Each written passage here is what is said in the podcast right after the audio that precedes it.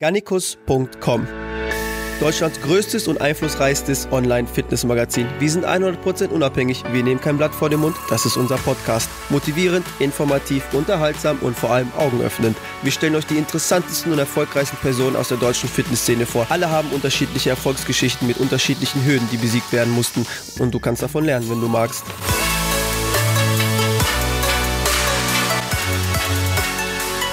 Informationen, Tipps und Tricks von Deutschlands erfolgreichsten Fitnesspersönlichkeiten. Zunehmen, abnehmen, Muskeln aufbauen, fasten, Geld verdienen, Unternehmen gründen, geistige Hürden überkommen und Kontrolle übers Leben gewinnen. Trainingstipps, Ernährungstipps und am allerwichtigsten der Impuls zum eigenen Handeln und der permanenten geistigen Weiterbildung. Fitness geht auch tiefsinnig und übers Eisenstemmen hinaus. Viel Spaß mit dem Podcast. Das ist Episode 24 Scannicus.com Podcast. Max Cameo ist ein deutschlandweit bekannter Tätowierer und zudem stark wachsender YouTuber, der beispielsweise für seine Knastfreigang-Formate bekannt ist. Er ist fast zwei Meter groß und genauso breit am gesamten Körper inklusive Gesicht zugehackt und wohnt in Altena. In seinen Videos äußert er sich wohlwollend, sozialkritisch, nimmt nie ein Blatt vor den Mund und behandelt Themenbereiche von Drogen und Kriminalität bis hin zum Rotlichtmilieu einzigartig, so wie es noch keiner in Deutschland gemacht hat. Max, ich freue mich riesig auf diesen Podcast. Danke, dass du die Zeit genommen hast und ähm, let's go, Alter. Ich freue mich auch, Digga. Ja, cool, dass wir das machen, ja. Ja, Ewigkeiten musste ich Max hinterherrennen. Der hat immer so getan auf Urlaub, Business, dies, das, Alter. so undankbar, Mann. Ich habe ihn berühmt gemacht mit den Bull und Bully Videos und dann kommt er wie so. Ja, ja, von meinem Namen abgreifen. Ja, ja, ja, ja, ja, ja. ich habe geguckt, ähm, jetzt im Rahmen der Vorbereitung für den Podcast, was bei dir YouTube abgeht und deine Klicks, Alter, stabil. Echt die ganze yes. Zeit, da ist nichts am Stagnieren, alles wächst, alles gedeiht, deine Community wird größer, Instagram, YouTube etc. Ähm, wie fühlt sich das an, Mann? Sei mal ehrlich. Ich hab, ich erinnere mich, als wir miteinander gedreht haben, ging auch schon alles ähm, durch die Decke, alles war stabil, konstant immer gut, aber scheint permanent zu wachsen, Mann. Wie fühlt sich das an? Ich muss dir ganz ehrlich sagen, Leute äh, sagen immer zu mir und so, ja, wie fühlt sich das an oder so. Ich habe bei mir immer das Gefühl, dass ich so darauf vorbereitet bin, weißt du. Für mich ist das jetzt nicht so ähm, ja mega überraschend, weil ich immer wusste, ähm, was ich für eine Geschichte zu erzählen habe und dass ich viel zu erzählen habe und ähm, das Einzige, was jetzt halt so ein bisschen teilweise gewöhnungsbedürftig ist, ist wirklich, äh, man geht mal eben zu ähm, K-Land äh, einkaufen. Ich versuche jetzt keine Schleichwerbung hier zu machen. Ne? Äh, und ähm, ja, Leute kommen halt, wollen Fotos machen, so während du vor der Joghurttheke stehst und so. Dann gehst ja. du zur Kasse, dann kommen wieder die nächsten, dann springen die eine noch über die über die Absperrung wieder zurück, um ein Foto zu machen. Das sind halt so Sachen, musst du dich dran gewöhnen. Aber für mich war das immer so gewesen. Eigentlich sind eher Sachen, die ich so dankend an annehme und versuche den Leuten so auch wieder zurückzugeben, weil ähm, ja so künstlich auf arrogant machen oder so ist auf jeden Fall nicht meine Art, ja. Mhm. Er, er, erkennst du dich beziehungsweise entdeckst du dich jetzt mit diesem Erfolg, der gekommen ist, äh, der ja auch von dir quasi vorhersehbar war, vorhergesehen war, ähm, so neu, dass du einige Sachen an dir neu entdeckt hast, bestimmte Verhaltensweisen, bestimmte Denkweisen über dich, nach dem Motto, ähm, vielleicht bin ich doch nicht mehr so bodenständig wie sonst, vielleicht tendiere ich doch dazu, dass der Erfolg mir ein bisschen zu Kopf steigt, aber dann zügelst du dich doch, weil du doch emotional intelligent bist, um das zu checken. Merkst du das so manchmal, dass dich das Ehrlich gesagt, das Einzige, was ich merke, ist ähm, Verantwortung. Mhm. Also ich merke ähm, stärker so die Verantwortung, dass der Output, den ich habe, ähm, je mehr und je stärker die Reichweite ist, ich eher dahingehend lenken muss, ähm, dass ich schaue, dass ich Leuten ähm, ja auch die Message noch rüberbringe, weil ich halt natürlich merke, dass viele Leute natürlich so den Entertainment-Charakter, den ich teilweise auch ja gerade wie du angesprochen hast mit Bego bei Knastfreigang zum Beispiel viel mhm. rüberbringe, ähm, dass der sich trotzdem noch mit einer positiven Message irgendwo immer ähm, anschließt, ähm, das, das merke ich, dass ich, dass ich, ich finde, dass ich mehr äh, Verantwortungsgefühl bekomme, je mhm. mehr Erfolg kommt. Ja, also nicht dieses Durchdrehen so irgendwie. Ich glaube, in meinem Leben bin ich schon genug durchgedreht so. Mhm. Ähm, also ich habe wirklich niemals dieses Gefühl von Abheben. Das Einzige, was man halt merkt, ist, dass Leute um einen herum sich sowas natürlich einbilden. Ne? Mhm. So, so ganz typisch, wie man das kennt. Ne? Ähm, die Leute denken, du hast jetzt ein bisschen Erfolg und ähm, keine Ahnung, bist vielleicht etwas weniger erreichbar oder so und gleich kommen dann natürlich so äh, Kopffilme bei manchen, ja, er ist jetzt abgehoben oder wie auch immer, ne? Mhm. So. Hast du vielleicht irgendetwas unterschätzt, was jetzt mit dem Wachstum gekommen ist und dich eventuell überwältigt hat? Ähm, ehrlich gesagt bis jetzt noch nicht. Ich glaube auch, dass es ähm, immer noch stark und mehr äh, wachsen kann. Ja, ähm, ich glaube, dass ich das Glück habe, auch ja, sage ich mal, durch meine Persönlichkeit und so weiter und so fort, ähm, Leute trotzdem auch noch ein bisschen auf Distanz zu halten. Ne? Also ich mhm. glaube, ich bin jetzt nicht so der Typ, auf den so zehn Leute losrennen und ähm, dann brauche ich direkt Security irgendwie, sondern die Leute mhm. sind teilweise auch schon relativ vorsichtig wichtig, wenn sie zu mir kommen, um dann ein Foto zu machen. Meistens nehme ich denen das Handy aus der Hand und mache das Selfie selber, weil die so am Zittern sind und so. Ne? Ist kein Spaß. Ähm, ja, also ich bin da eigentlich äh, sehr, sehr entspannt. Ich war ja eh allgemein, sage ich mal, immer so ein so ein Mensch. Ich bin zwar extrem nach außen und habe viele ja extreme Sachen auch immer gemacht, aber ähm, ich habe mir trotzdem auch immer meine Phasen genommen, wo ich mich auch wieder zurückgezogen habe. So, ich versuche schon immer so meinen Rückzugsort irgendwo im Leben zu haben, ne, mhm. wo ich hinkehren kann, so mein Ruhepol. Ne? Mhm. Also ihr hört es jetzt hier in diesem Podcast, ich prophezeie vor, Max Cameo wird in Zukunft zu einer Million Prozent einer der heftigsten YouTuber im deutschsprachigen Raum. Da bin ich mir sicher. Ich glaube, diese Kombi aus deinem Erscheinungsbild, deine Geschichte, wie du bist nicht mundtot, du bist sehr konsequent und direkt in dem, was du sagst, aber auch diese diese stereotypische, was man dir erst zumuten würde, was mhm. dann aber dann doch, ähm, wie soll man sagen, annulliert wird durch diese, durch diese doch nette Art, die du hast, ja, und durch ja, dieses ja. halt sozialkritisch Wohlwollende, ja, die Themen, die du angesprochen ja, hast über Drogen, äh, Schicksalsschläge etc. Ich glaube, das ist so eine Comedy, gab's so noch nicht. Und wenn ich überlege, mit wem könnte man dich vergleichen, ähm, natürlich vergleichen so direkt klingt, ne, muss man vorsichtig sein, aber ich denke ja. so, so wie so ein Rich Piana damals, weißt du, so ein Rich Piana mit den Tattoos, vollgehackt, breiter Typ, direkt gewesen, scharfe Worte und hat sich auch ja. über Sachen, ähm, hat Sachen thematisiert online in der Öffentlichkeit, die so sonst vorher nicht einer mit dieser Ehrlichkeit angesprochen hat, weißt du, und ich glaube, da, diese ja. Kombi, Alter, die wird dich echt sehr, sehr weit bringen, hat, hat ja schon sehr weit gebracht bis jetzt. Ja, ich glaube, dass viele Menschen ähm, ja, das ist mein Naturell, ne? Also ich versuche ja. halt, ich, ich kann nichts anderes. Du, bei mir ist das so, zum Beispiel ähm, im normalen äh, Umgang mit Freunden zum Beispiel. Mhm. Also wenn es jetzt um Freunde geht, ich kann zum Beispiel nicht lügen.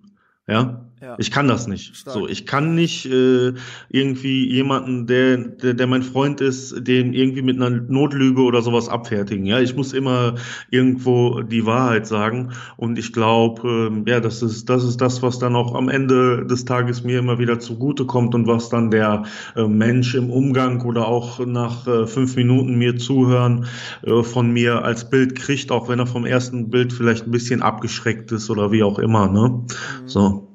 Wie, wie schätzt du dich? Ähm, meinst du, meinst du, du als Mensch, ähm, wenn, wenn dich jetzt jemand auf der Straße anspricht und möchte ein Foto mit dir oder hat, es, mhm. es gibt ja Menschen, die bauen eine Bindung zu dir auf, obwohl du die nie kennengelernt hast, weil du ja mhm. viel über dich preisgibst und die sehen dich dann im Netz und dann nimmst du für diese Menschen vielleicht eine Vaterfigur ein, vielleicht eine, eine, eine Freundfigur ein, etwa, das wird so ein kollegialer Bund. Wenn dich mhm. diese Leute, wenn dich diese Leute treffen und auf der Straße ansprechen, ähm, glaubst du, dass du denen auch das wieder zurückgibst, was die von dir, also diese, diese Bindung, die sich, die, die sich von dir erhoffen, diese, dass du denen das auch zurückgibst. Es gibt ja Leute, ähm, um, um mich nochmal präziser auszudrücken, die verfolgen dich immer und irgendwann sehen die dich auf der Straße und erhoffen ja. sich dann immer sehr viel jetzt aus dieser Ja, ich kenne das selber, das habe ich ja. Das, Gibst, ja das glaubst du, du gibst denen das auch zurück? Also ich meine, ähm, natürlich, irgendwann kann ich mir vorstellen, Du kannst nicht mit jedem intensiv ins Gespräch gehen. Du kannst nicht auf jede mhm. Nachricht antworten. Und egal, wie viel jemand du in den Augen eines anderen wert bist, äh, kannst du dem das nicht immer maximal geben. Aber glaubst du, du gibst das Bestmögliche, um, um ja ein, ein, ein guter ja, YouTube-Star zu sein oder ein guter Mensch zu sein?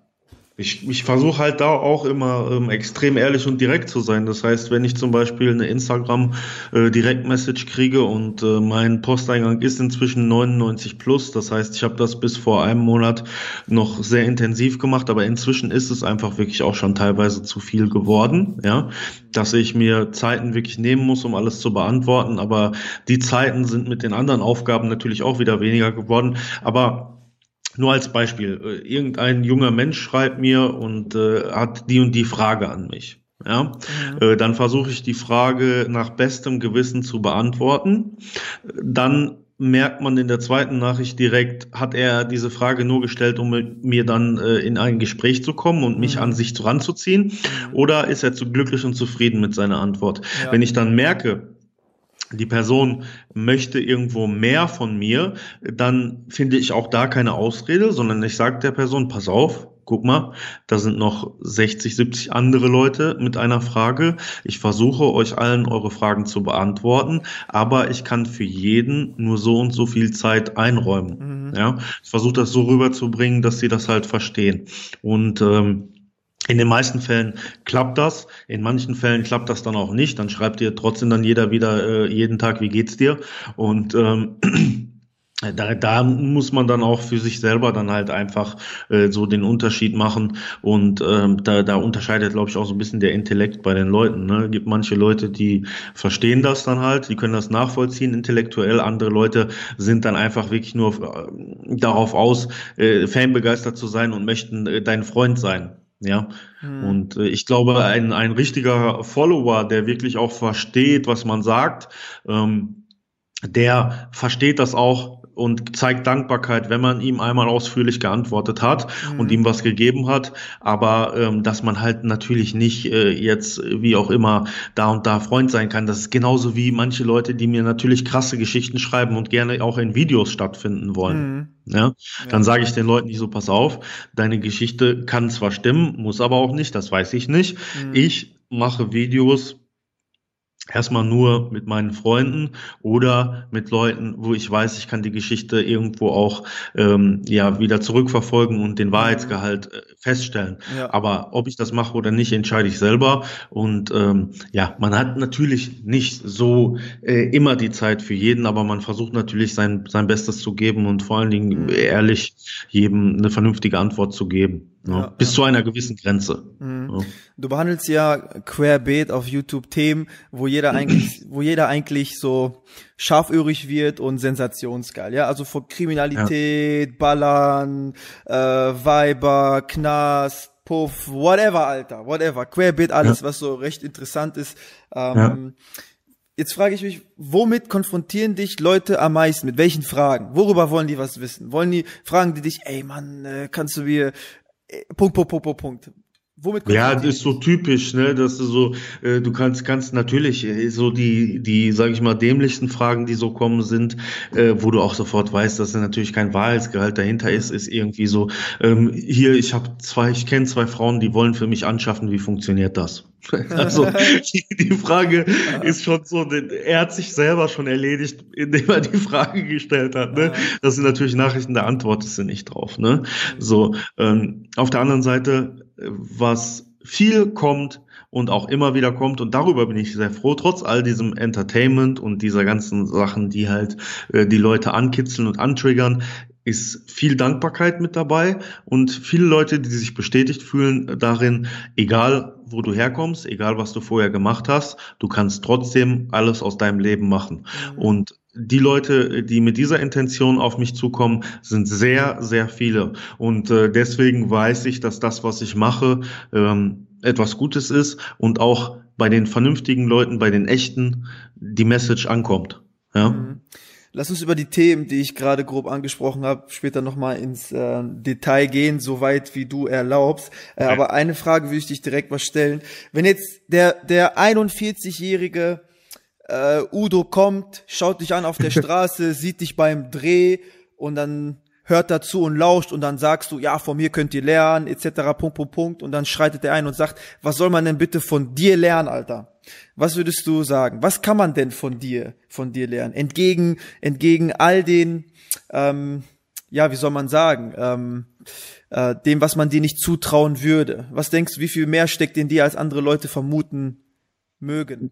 Wie ich gerade auch gesagt habe, entgegen ähm, aller Konventionen kannst du, egal was du in deinem Leben möchtest, wenn du es vernünftig anstellst, alles aus dir machen. Du musst nur den richtigen Mut mitbringen und ähm, so das, das richtige Mindset auch irgendwo, ja. Ähm, das heißt, ich, ich habe viele Leute, gehen wir mal von Udo weg vielleicht. Udo, Udo ist vielleicht auch ein bisschen abwegig. Wenn ich drehe, kommt keiner rein. Ich sag dir was anderes. Zum Beispiel, ja, ähm, im Tattoo-Studio. Ich habe viele bei, bei uns in der Umgebung ist viel Industrie. Ja, das heißt, ich habe viele äh, Leute, ähm, gerade auch junge Leute, die sich tätowieren lassen, die bei uns in der Industrie arbeiten. Das heißt, die verdienen 2.000, 3.000 Euro im Monat, haben vielleicht noch keine Freundin, noch keine Kinder, leben gut. Ja, können sich schönes Auto leisten, haben Wohnung, was weiß ich, können sich noch für 600, 700 Euro einmal im Monat tätowieren lassen.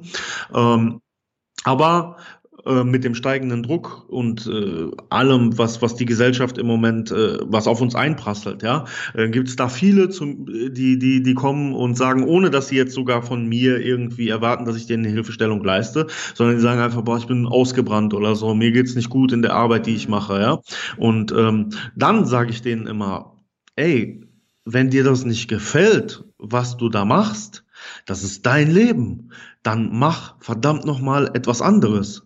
Ja, nimm dir das, wovon du träumst oder das, was du machen möchtest. Wenn du jetzt zum Beispiel noch nicht so viel Verantwortung irgendwo hast, klar, wenn du äh, fünf Kinder hast, musst die ernähren, ist das natürlich was anderes, ja. Aber ähm, wenn du, äh, sage ich mal, unabhängig sein kannst, dir Freiheiten erlauben kannst, dann geh doch in deinem Leben in die Richtung, die du dir vorstellst oder versuch es zumindest. Weil ich finde, das Wichtigste, und das könnte ich auch dem Udo sagen, ist der Versuch. Ja, es ist ja gar nicht so wichtig, ob du äh, unbedingt erfolgreich sein wirst, ob das und das klappt, sondern das ist das Wichtigste im Leben ist doch, dass du den Versuch überhaupt machst, äh, dein Leben zu verbessern mhm. und etwas anderes zu machen. So. Und auf den Versuch kannst du stolz sein. Egal, was dabei rauskommt. Du hast mehr versucht als die anderen. Mhm. So. Das kann ich Leuten sagen. Was würdest du sagen, ist in der Herangehensweise von Udo falsch?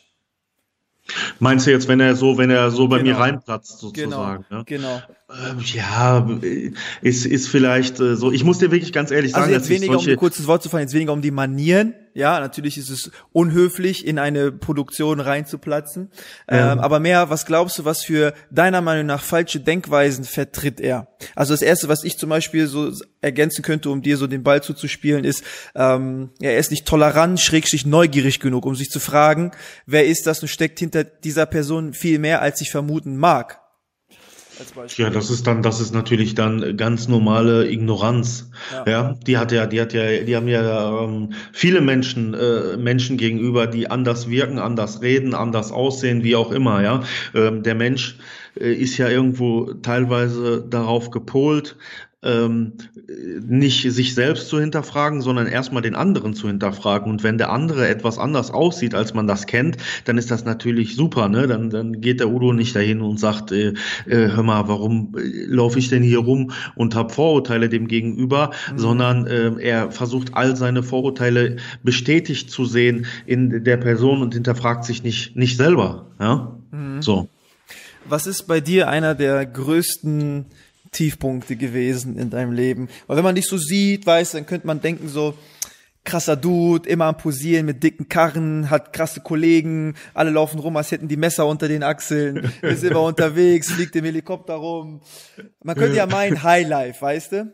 Ähm, aber hinter jeder harten, also man hat natürlich auch einen weichen Kern, vielleicht weicheren Kern, als ähm, man oftmals nach außen trägt. Ähm, und in, inwiefern hast du vielleicht in der Vergangenheit ähm, ja miese Erfahrungen gemacht, die dich vielleicht jetzt zu dieser starken Persönlichkeit gemacht haben, für die ich dich jetzt einfach mal ähm, vermute. Also was war jetzt so einer mhm. der tiefsten Punkte in deinem Leben und was für Ereignisse allgemein haben dich so geschult und geprägt und an, an, deinem, an deinem Charakter gefeilt? Also ich habe seit ähm, frühester Kindheit ähm, habe ich de depressive Phasen gehabt. Mhm. Ja, ähm, ich, ich kann mich erinnern, dass ich schon ganz, also ich bin, ich habe das das krasse bei mir ist, ich habe ein extra, ich verfüge über ein extremes Gedächtnis. Mhm. Ja, ich kann mich teilweise an Sachen erinnern, als ich zwei, zwei drei Jahre alt war. Ja, und ähm, bei mir war das immer so, und ich weiß nicht, woher das kam. Ich hatte schon früh auch in ganz jung, weiß ich nicht, mit äh, vier Jahren, fünf Jahren so depressive Verstimmung, wo ich mich äh, schlecht gefühlt habe, wo ich mich von der ähm, Außenwelt auch irgendwie zurückgewiesen gefühlt habe. Ja. Ähm, was ich auch selber nicht verstanden habe, aber wo so eine grundsätzliche Traurigkeit irgendwo mitgeschwungen hat. Ja? Und ähm, das hat mich grundsätzlich immer für mein Leben geprägt, weil ich immer so ein bisschen diese Außenseiterrolle eingenommen habe. Ja? Ähm, schlimmste Erfahrung da in der frühesten Jugend war, wir haben früher, meine Eltern und ich und meine Großeltern, wir haben zusammen in einem Haus gewohnt. Dieses Haus ist ähm, damals verkauft worden und äh, meine Eltern wollten das ursprünglich kaufen, konnten sich das aber nicht leisten und wir mussten da wegziehen. Und ähm, dadurch, dass dieser Wegzug komplett fremdbestimmt kam, dass ich mhm. den nicht selber zugestimmt hatte und ich auch als Kind keine Möglichkeit hatte, dem zuzustimmen. Ich war da in der ersten Klasse. Ähm, war das, das war für mich so schlimm. Ich glaube, deswegen bin ich auch so ein ja sehr selbstbestimmender Mensch geworden, weil ich, ich hasse nichts mehr, als wenn irgendjemand versucht, irgendwas über mich zu bestimmen. Mhm. Und so sind wir damals ähm, ja aus dieser schönen Umgebung. Wir haben da relativ äh, schön gewohnt. Wir hatten da viel Wald drumherum und so, ja. Ähm, sind wir halt da weggezogen und ich kann mich erinnern, dass ich nach zwei, drei Wochen, nachdem ich da in der neuen Klasse dann war, äh, zum Beispiel nicht mehr zur Schule gehen wollte. Ja, ich habe dann immer gesagt, ich bin krank und so, weil ich mich schlecht gefühlt.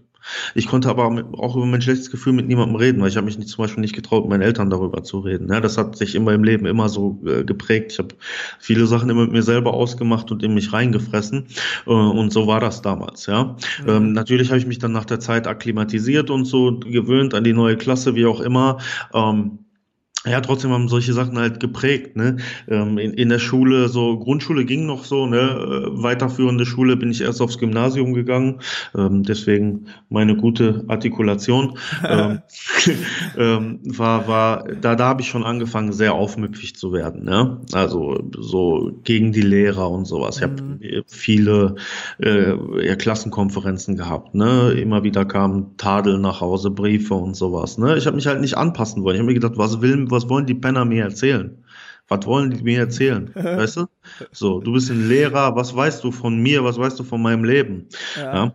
Und ähm, so habe ich dann auch viele Schulwechsel gehabt und ähm, ja, die Einschneid das Einschneidendste Erlebnis, sage ich mal, in meiner Jugend war das, was ich auch in meinen Drogenvideos ähm, thematisiere, war, äh, dass ich äh, an meinem 14., 15. Lebensjahr, ähm, 14. glaube ich, war das, weil ich habe einen alten Bekannten getroffen, wir hatten äh, letztes Mal nochmal die Zeit Revue passieren lassen. Das ist ja alles schon ein bisschen länger her, deswegen muss man manchmal immer genau rechnen, aber ich muss da 14 gewesen sein, kurz vor meinem 15. Geburtstag. Ähm, hatte schon äh, lange Marihuana, Alkohol und so weiter konsumiert, ne, seitdem mhm. ich elf war ähm, und habe damals äh, so halluzinogene Pilze zu mir genommen, mhm. äh, auch in einer überhöhten Menge und äh, man kann sagen, dass mein meine gesamte Entwicklung war nicht so weit äh, damit umzugehen mit dieser bewusstseinsverändernden Erfahrung. Mhm. Ja? Und äh, ich könnte da jetzt stundenlang drüber philosophieren. Auf jeden Fall hat mich das Ganze damals relativ stark und massiv auch geschädigt. Ja, ich habe dadurch ähm, Panikattacken gehabt. Ich hatte immer wieder auch ähm, ja halluzinogene Zustände danach.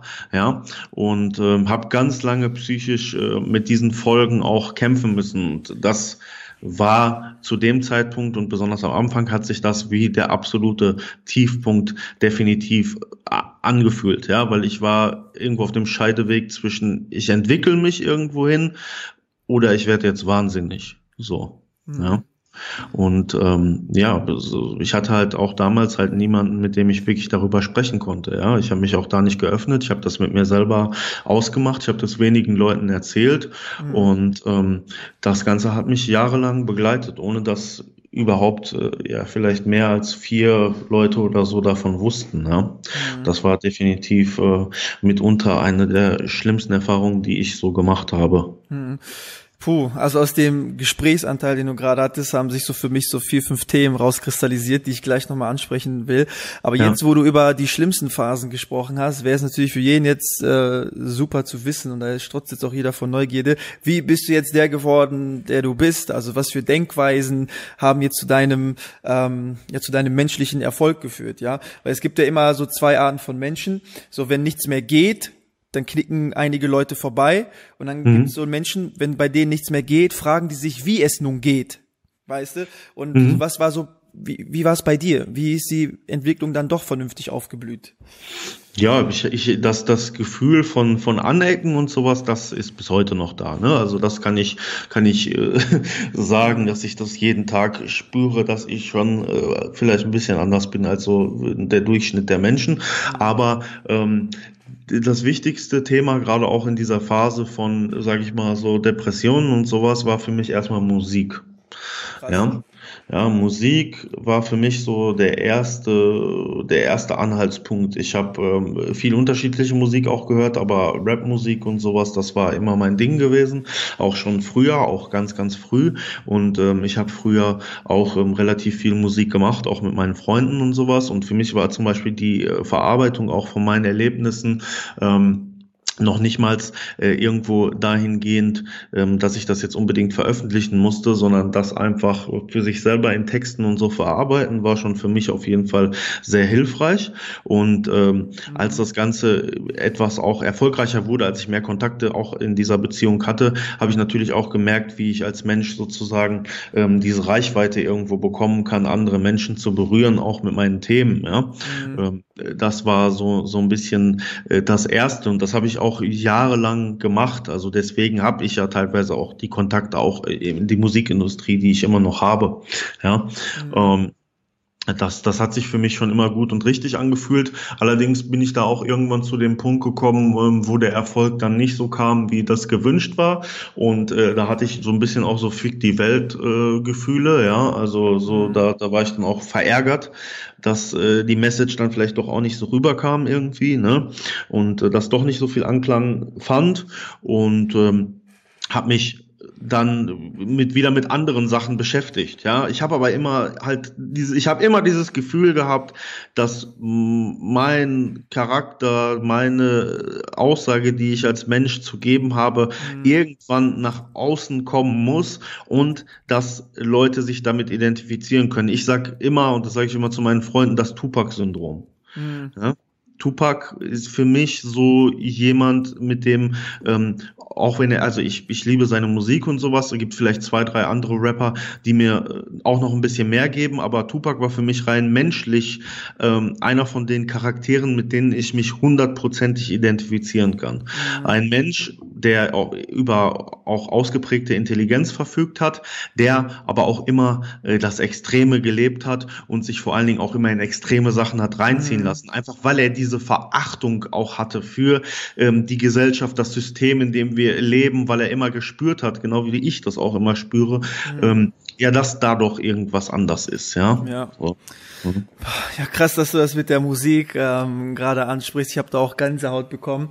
Äh, vor genau zwei Wochen, nicht genau vor zwei Wochen, vor am 15.05. kam ein Track raus, den kennt jetzt jeder Fitnessaffiner, ähm, Hungry von Rob Bailey und The Hustle Standard. Kennst du diesen Track zufällig? Nein, Digga. Äh, singt uh -uh. I kill nee. cause I'm hungry, etc. Und ich überlege, vor sieben Jahren, erinnere ich mich ganz genau, da war ich, ähm, da war ich 15. Da war ich 15 ja.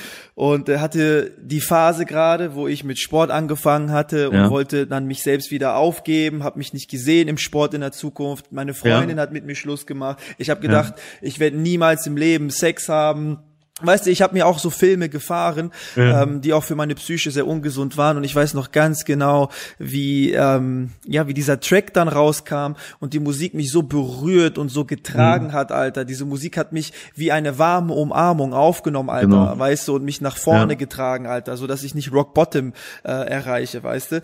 Und ja. ähm, da fällt mir noch eine Geschichte ein, da will ich noch kurz eine Minute ausschweifen. Äh, ich war mit Marcel auf der Body Power äh, in UK vor zwei Wochen, wir haben dort gefilmt und dann war Rob Bailey da und ich habe ihn noch nie live gesehen, Alter. Und ja. sieben Jahre lang höre ich fast täglich seine Tracks, Alter. Ich verfolge ja. jedes Release, Alter. Und ich schwöre dir, Mann, ich habe, ich persönlich, ja, ich, ähm, ich, ich bin niemand, der so extrem gemobbt wurde, der, wo der Vater gestorben ist, die Mutter, der so vergewaltigt wurde, der so ein richtig mieses Schicksal hat, ja. Mhm. Aber ich hatte so für mich miese Phasen, ja. Hat ja und, jeder. Äh, genau. Ja. Und seine Musik hat mich getragen und äh, ob es jetzt jetzt, äh, ob es in der Uni war, ob es jetzt beim Sport war, ob es ähm, zwischenmenschliche Sachen waren, ja, immer wieder haben seine Tracks mir geholfen. Alter, ich habe seine Tracks sogar angemacht beim Sex, Alter. Der Typ war mal, der Typ war mein äh, echt, das ist für mich auch durch die Musik ein Mentor geworden. Und als ich ihn gesehen ja, habe ja, auf der ja. Body Power, da ja. ähm, hatte ich Gänsehaut, nur ihn zu sehen. Ja, das schwingt halt mit, genau. wenn du bei, wenn du bei ja. jemandem diese Assoziation, äh, wenn die, es gibt Musiker, die lassen halt, die, du findest dich in denen wieder und dann kannst du das in jeder Situation hören. Also Nipsey Hussle, der jetzt gestorben ist, zum Beispiel, war für mich genauso. Nipsey Hussle war für mich jemand, der für mich den Hustle, das Hochkommen so zelebriert hat und so in seiner Musik getragen hat, dass wann immer ich einen guten Tag hatte, wo ich gedacht habe, boah, wow, ich habe was erreicht, Stark. So, dann hat, hat mich seine Musik halt so gepusht und das Feeling hat so getragen und das ist, das ist so einfach wichtig und das ist auch ganz egal, welche Musik man hört, ist es, für alle Menschen ist Musik so verdammt wichtig als Träger mhm. und das Schlimmste, was Menschen machen können, ist, wenn sie Musik in ihrem Leben verlieren. Das ja. Schlimmste. Ja, ja. Das Allerschlimmste. Ja.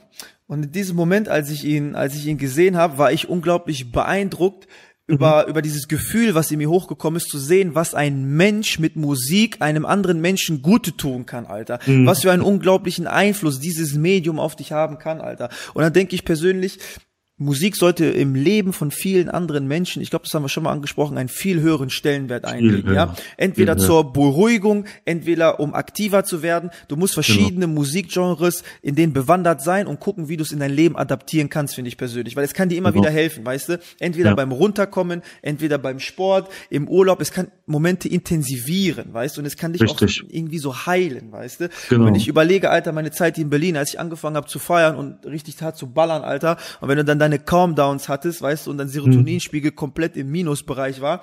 Ich, einer der Sachen, die mich dann trotzdem ins Office noch geschert haben oder mich in, vor den Laptop noch zum Arbeiten gebracht haben, Digga, war Musik, man, Musik gepumpt, auf einmal ging es mir wieder gut, auf einmal hatte ich mhm. wieder Antrieb, weißt du. Und ich glaube, wenn du dann verstehst, wie viel Musik dir helfen kann, bang, Alter, dann bist du auf jeden Fall einen großen Schritt weiter. Auf jeden Fall. Also Musik, wie, wie du das auch sagst, war für mich war das auch immer so gewesen. Äh, irgendwie sich schlecht fühlen, den richtigen Track fühlen. Und ich glaube auch Menschen, die Musik spüren, sind auch die Menschen, die auch nach 15 Jahren immer noch einen Track hören können und sofort äh, sagen so, Alter, ich kann den immer noch äh, jeden Tag 20 Mal hören, der gibt mir immer noch das gleiche Gefühl. Ich glaube so, dass wir, dass wir grundsätzlich, Musik ist ja Kulturgut und ich glaube, dass ähm, grundsätzlich rein gesellschaftlich ähm, ja Förderung auch äh, für Kinder und so äh, viel zu wenig im Bereich Musik gemacht wird. Und wenn ich, ich, ich, der große Schulverweigerer, mhm. ähm, musikalisch in der Schule mehr gefördert gewesen wäre oder wie auch in der Schule Musik einen anderen Stellenwert gegeben hätten, ähm, dann wäre Schule für mich vielleicht zum Beispiel auch ganz anders gewesen. Und schade immer noch, ähm, dass sich da auch in unserem Schulsystem heute nichts ändert. Ne? Wenn ich die ganzen Kinder sehe, die immer noch yes. heutzutage haben wir, Digga, wir haben, jeder hat ein scheiß Tablet zu Hause, der kriegt die Tablets hinterhergeschmissen bei Aldi und was weiß ich.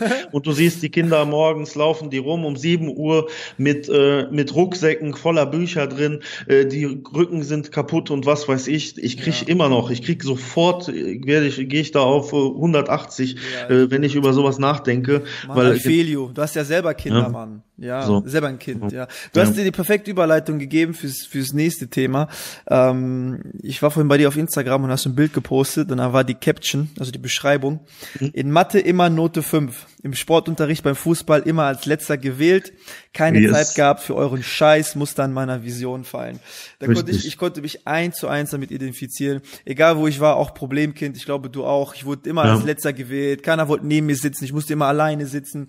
Und, das äh, hatte ich nicht. Also ich war so mit den, ich war schon so, das, das Ding war, ähm, ich war schon, ich, ich war, ich hatte immer äh, irgendwo über die Fähigkeit verfügt, mich irgendwo interessant zu machen für die anderen. Ne? Nur bei mir war das eher so, ähm, sag ich mal so, kennst du doch diese Vereinssportarten. Wir sind jetzt im Verein, wir müssen uns da anpassen. Im Verein läuft das so mhm. und so das war so überhaupt nicht mein Ding. Mhm. Äh, fick deinen scheiß Fußballverein so. Ich habe gar keinen Bock, mit elf Leuten auf Freund zu machen, so äh, von denen ich sowieso weiß, dass die Hälfte von denen mir nichts bringt, so, weißt du? Und ähm, ich war halt immer schlecht in Ballsportarten. Bin ich auch heute noch, Alter. Gib mhm. mir einen Fußball, geht nicht. Basketball auch nicht. So, weißt du?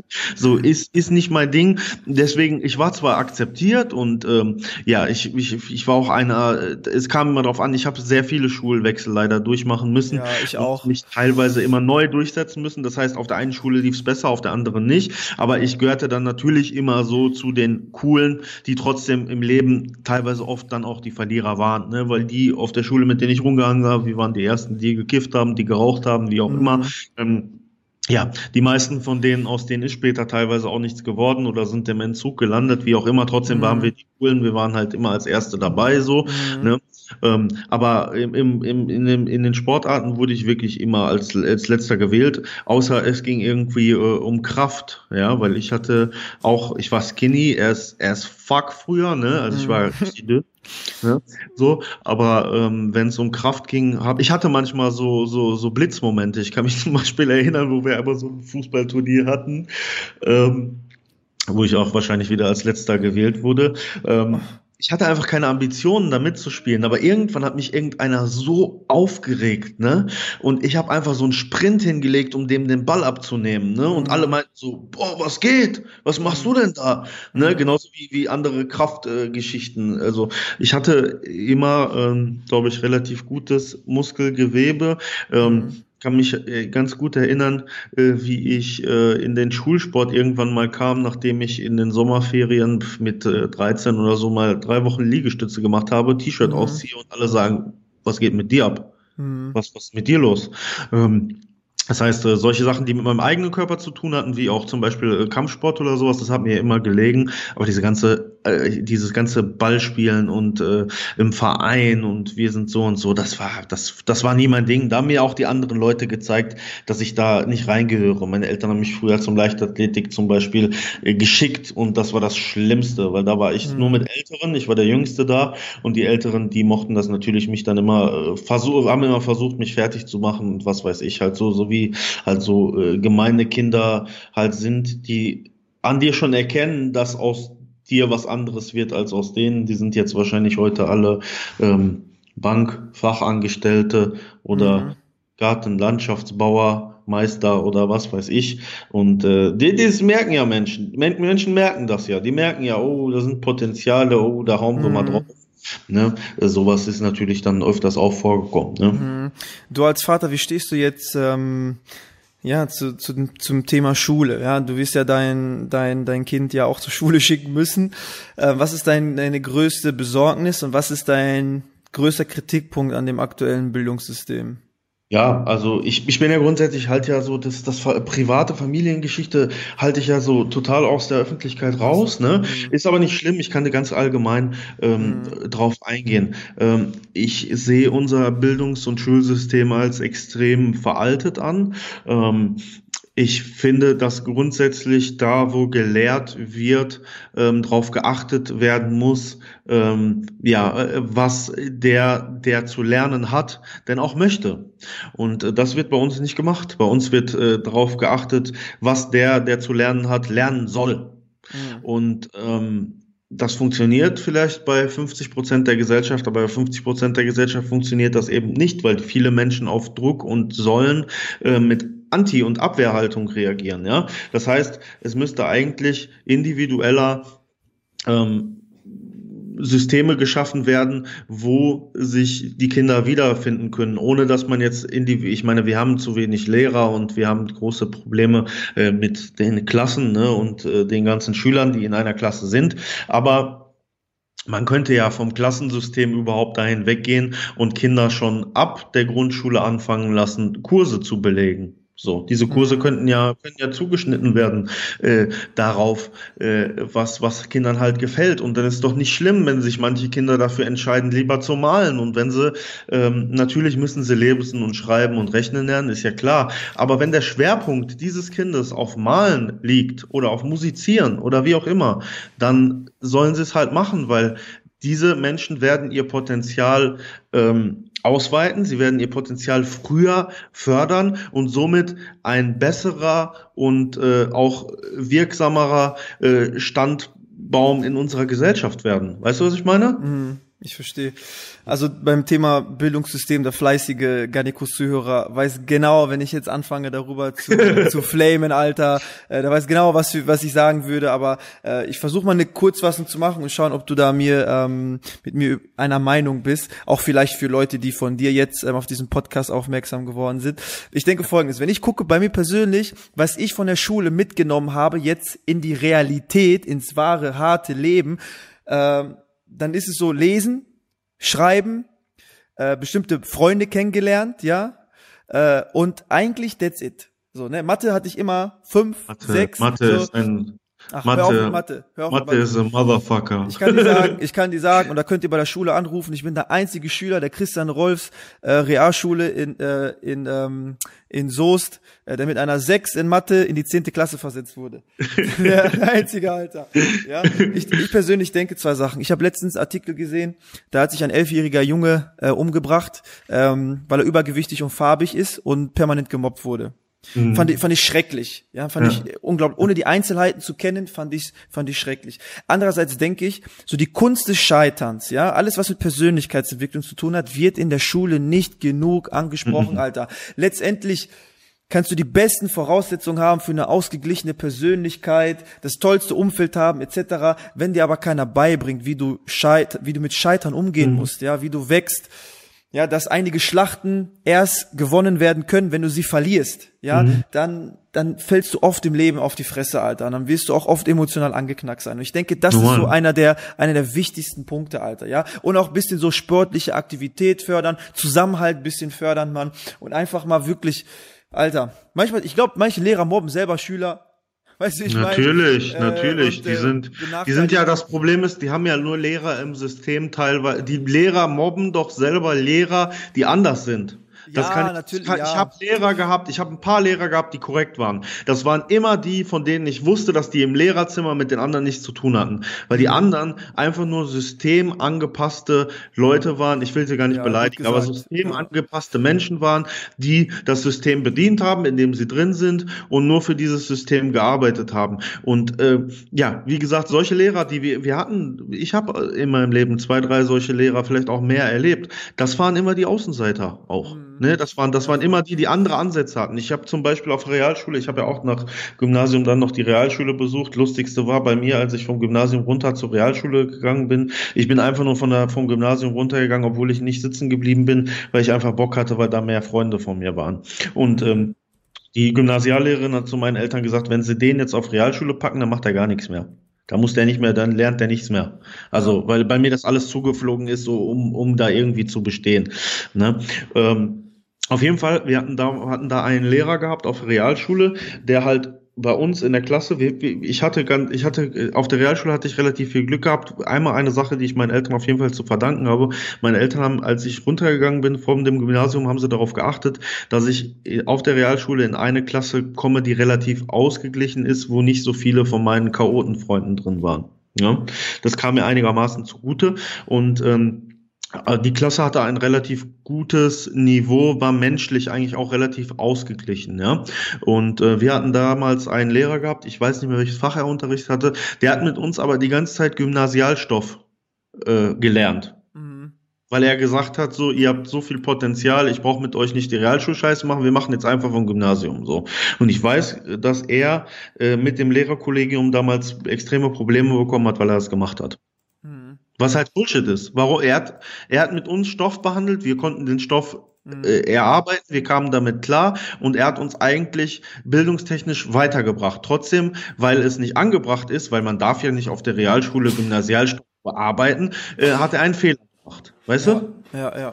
Soll ich eine Sache noch zum Thema Persönlichkeitsentwicklung in der Schule. Weißt du, was ich denke? Wie soll das auch funktionieren, wenn jeder Lehrer selbst einen Mentalcoach braucht, Alter? Weißt ja. du, wie ich meine? Wir brauchen ja. ja alle selber eigentlich Unterstützung, dass da mal jemand bei denen unter die Arme greift. Ja, die meisten Lehrer sind. Ich bin ja selber Lehrerkind. Meine Mutter ist, ist ja, ist ja auch Lehrerin gewesen. Zum Glück für Kunst und, ähm, und, boah, was hat meine Mutter noch unterrichtet? Was hat sie, äh, Scheiße, jetzt weiß ich über meine eigene Auf jeden Fall war meine Mutter hauptsächlich Kunstlehrerin und ein anderes Fach hat sie auch noch, hat sie auch noch gehabt, aber ähm, sie war auf jeden Fall hauptsächlich Kunstlehrerin und ähm, ich, ich habe das ja, diese ganze Lehrer sein und so habe ich ja als Kind immer mitbekommen, Alter. Ich weiß doch, wie viele äh, von den Lehrerkollegen da in Behandlung waren ständig und sowas. Ne? Das ist ja, die sind ja teilweise genauso gebrochen, ähm, weil sie auch damit nicht zufrieden sind mit dem, was sie geben, aber trotzdem machen sie da irgendwie weiter. Und ja, ich meine, heutzutage ist es vielleicht anders, ich weiß nicht, weil die Gesellschaft irgendwo auch striktere Regeln hat. Aber ähm, ich würde dir gerne eine Geschichte erzählen von einem Lehrer, die, die die spare ich mir auf. Ich muss die in einem Video, ich will die jetzt noch nicht Premiere raus. Exklusiv, Mann. Nein, ich okay, mach die Hälfte. Hälfte Nein, hier, Hälfte für sie. Ich kann das nicht, das ist zu krass. Wenn ich das erzähle, das, das ist richtig, richtig heftig, Alter, was dieser Typ gemacht hat. So, das ist krass. Aber wie gesagt, ich kann halt von anderen äh, Lehrern halt berichten, die so ähm, ja so echt extrem schlechte Menschen einfach gewesen sind, ne? Und ihr schlechtes Dasein und ihr schlechtes Empfinden auch so krass auf die Schüler übertragen haben irgendwie so und auch so rachsüchtig. Kennst du das? Diese Lehrer, die so extrem rachsüchtig gewesen sind, so so bei Fünftklässlern so auf Rache machen, so allen eine Sechs geben und äh, nur weil die irgendwie sich geweigert haben oder wie auch immer, so, weißt du, so diese dieses ich muss auf Biegen und Brechen meine Autorität durchsetzen, mhm. irgendwie so. Ah. Aber wie gesagt Digga, die eine Geschichte, die muss ich mir, da müsst ihr bei mir gucken, da musst du auch bei mir gucken, weil Max, wenn du das, Max, Max, wenn du das hörst, nein, ich hau die nicht explosiv raus. Du weißt, ich bin ein Mann meines Wortes. Aber das wird äh, krass. Max, wenn ich jetzt hier krass. aufs Büro gehe, Alter, ja, jemand wie viel Blumenkopf an Kopf, äh, Blumentopf an Kopf, ja, ich sterbe. 10.000, dann erzähle ich die Geschichte. Musst du mit Marcel reden. ich, ich sterbe, ich werde nie wieder von der Geschichte erfahren, Mann.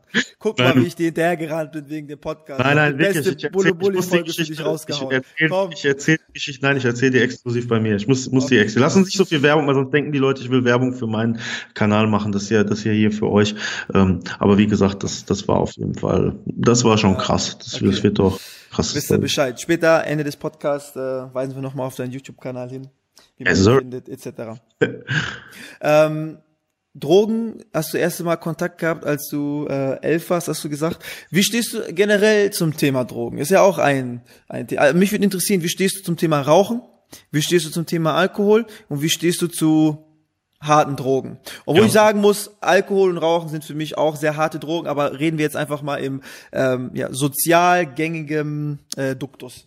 Also ich glaube, ähm, dass jeder Mensch ähm, ein gewisses Suchtpotenzial in sich hat und äh, dass wir Menschen schon seit ähm, Jahrtausenden, wie auch immer, Substanzen zu uns nehmen, um uns zu beruhigen, uns abzulenken, wie auch immer. Ne? Unser Gehirn äh, arbeitet ja ständig. grundsätzlich stehe ich zu allen Sachen so.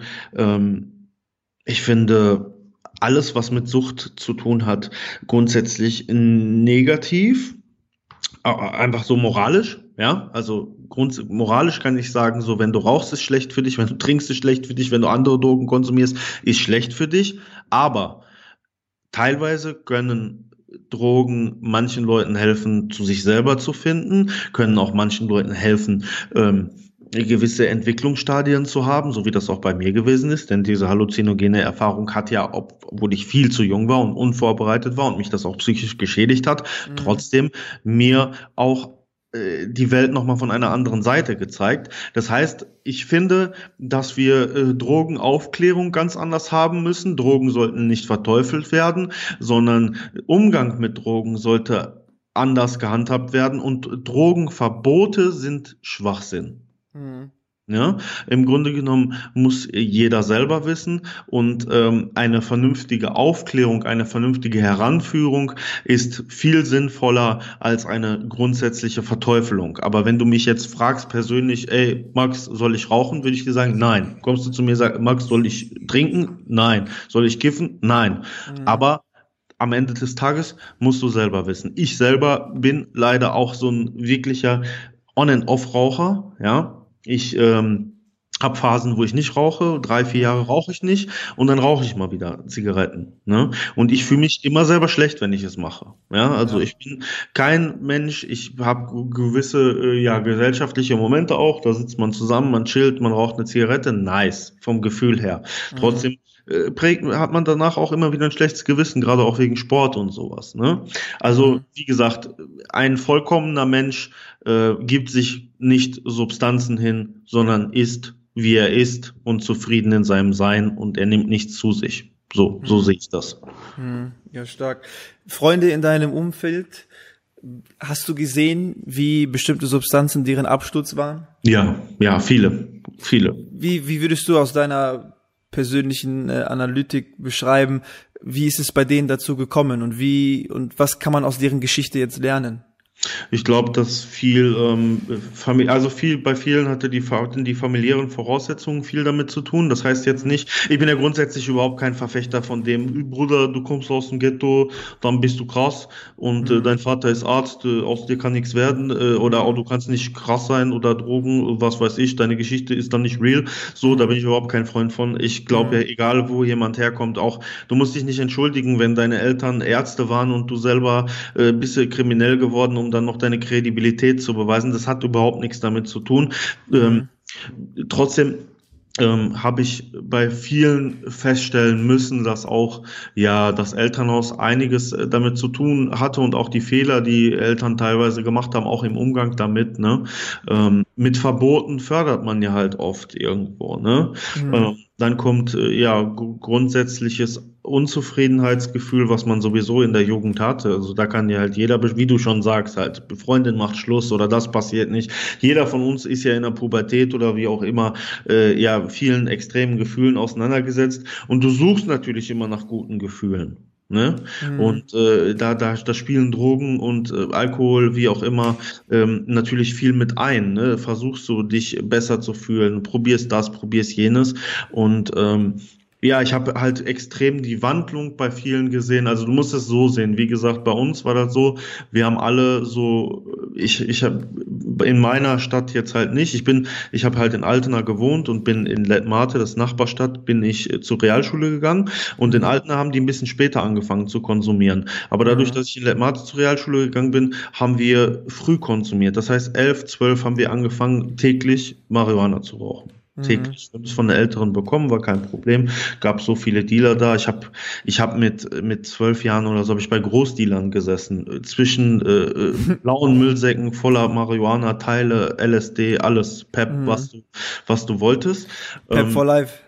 So, ne, ähm, das, das, das waren schon so, die, die Sachen lagen halt nahe. Ich habe halt bei vielen gesehen, dass es bei denen so angefangen hat wie bei mir. Wir probieren alles aus, wir fühlen uns super.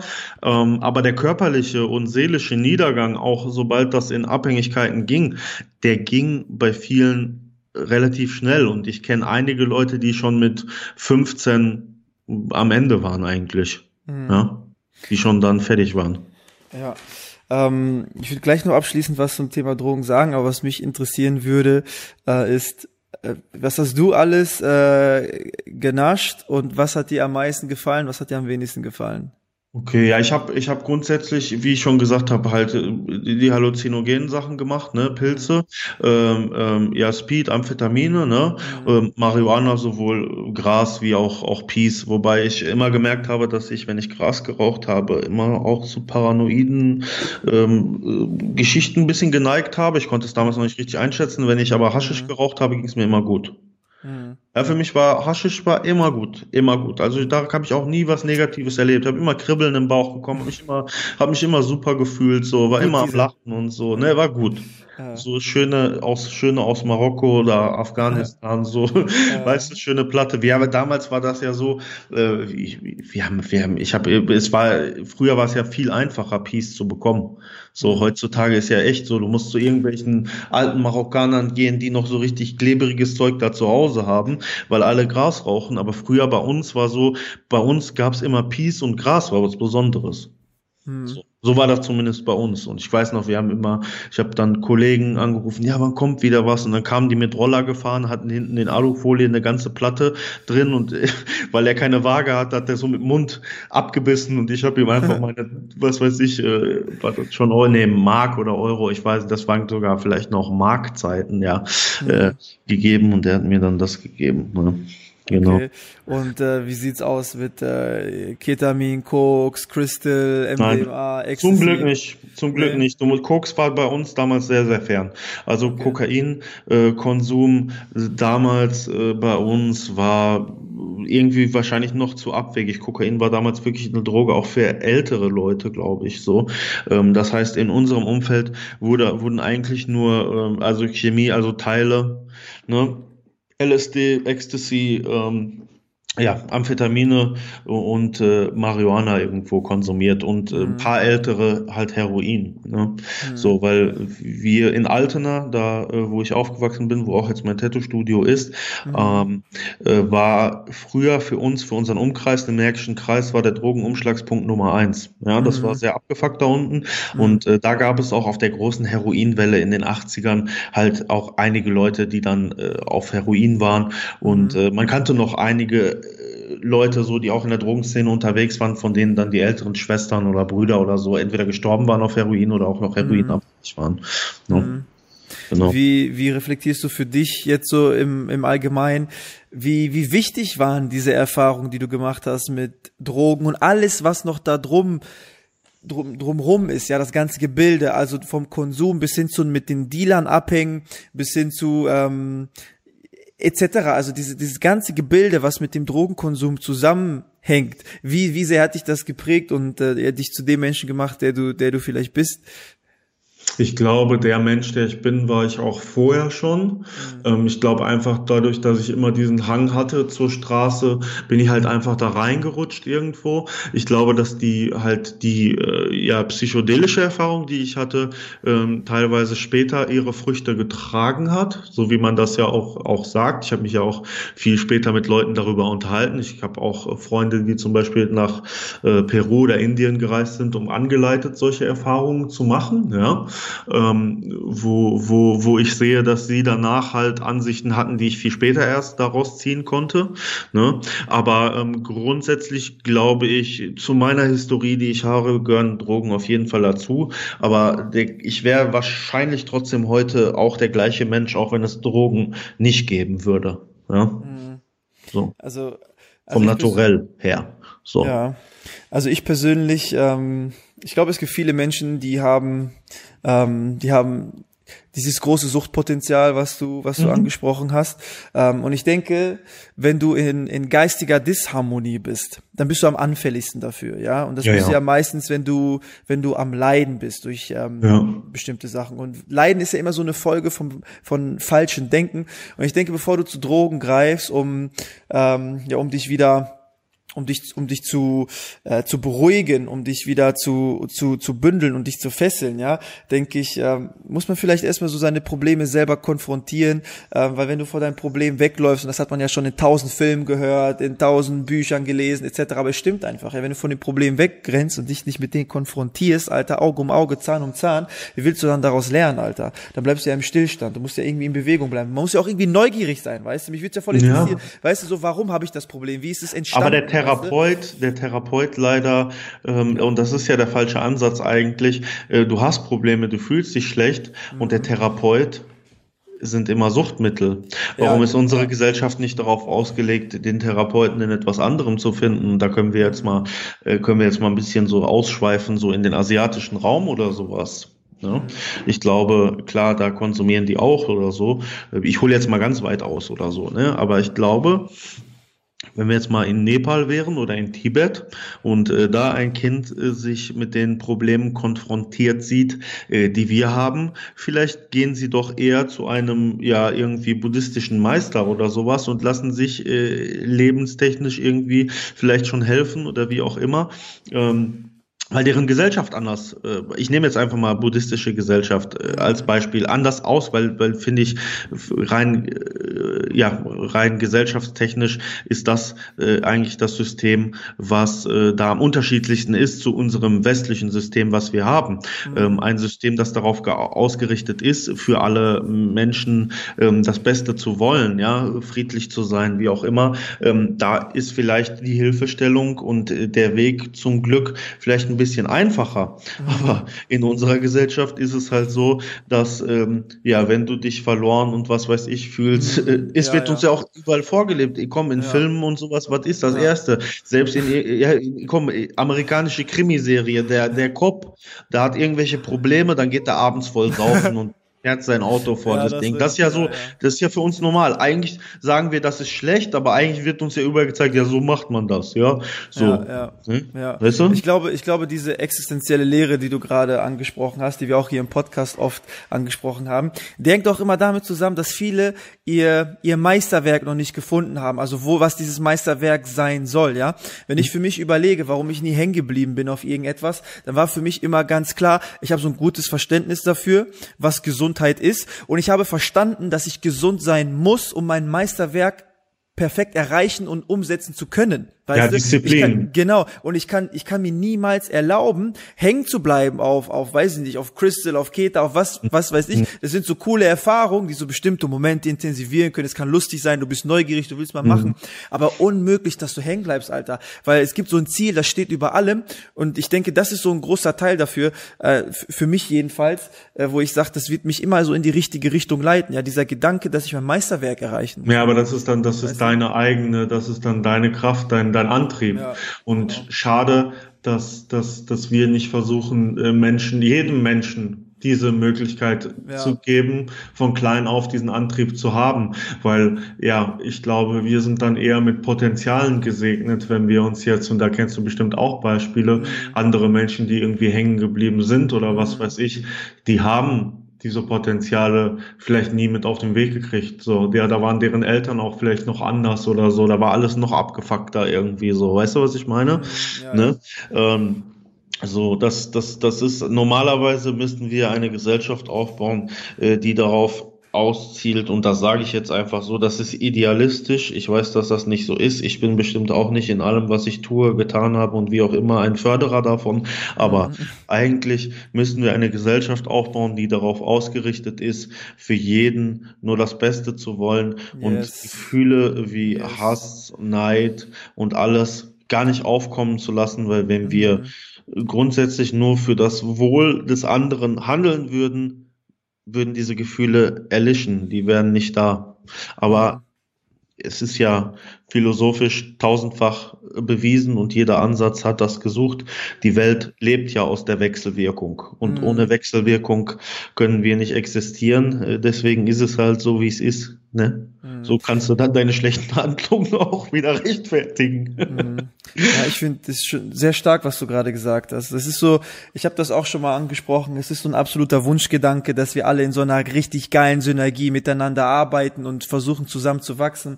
Ich habe mhm. auch schon mal angesprochen, schau mal, wie weit wir es geschafft haben als Mensch. Also ich finde ich persönlich finde es ganz krass, was wir als Menschheit geleistet haben. Ich weiß nicht, was es noch in der Galaxie so gibt und ob es da äh, andere äh, Punkt, Punkt, Punkt, was auch immer gibt, die krassere Leistungen erbracht haben als, äh, als Kollektiv. Aber für mein Verständnis, was ich weiß, ist das, was wir gemacht haben, ist schon krass. Und wenn ich mir überlege, wie viel wir mehr hätten machen können, und wie viel geiler vielleicht unsere Lebensumstände wären, wenn wir wirklich alle Hand in Hand miteinander arbeiten würden. Wenn man einfach mehr Förderung äh, darauf hinlegt, miteinander vernünftig klarzukommen. Ja, immer neugierig zu bleiben, aufgeschlossen, mhm. ja, ähm, mutig Aber und so weiter, bla bla, weißt du. Aber es ist halt einfach so, weißt du. Wir sind unzufrieden. So, ja, für mich ist so, es ist einfach so ein Gesetz des, des Kosmos oder Natur, dass es einfach immer wieder Menschen gibt, äh, die wollen dich einfach ficken. Okay. Nein, das ist, ist, das ist Ursache und Wirkung.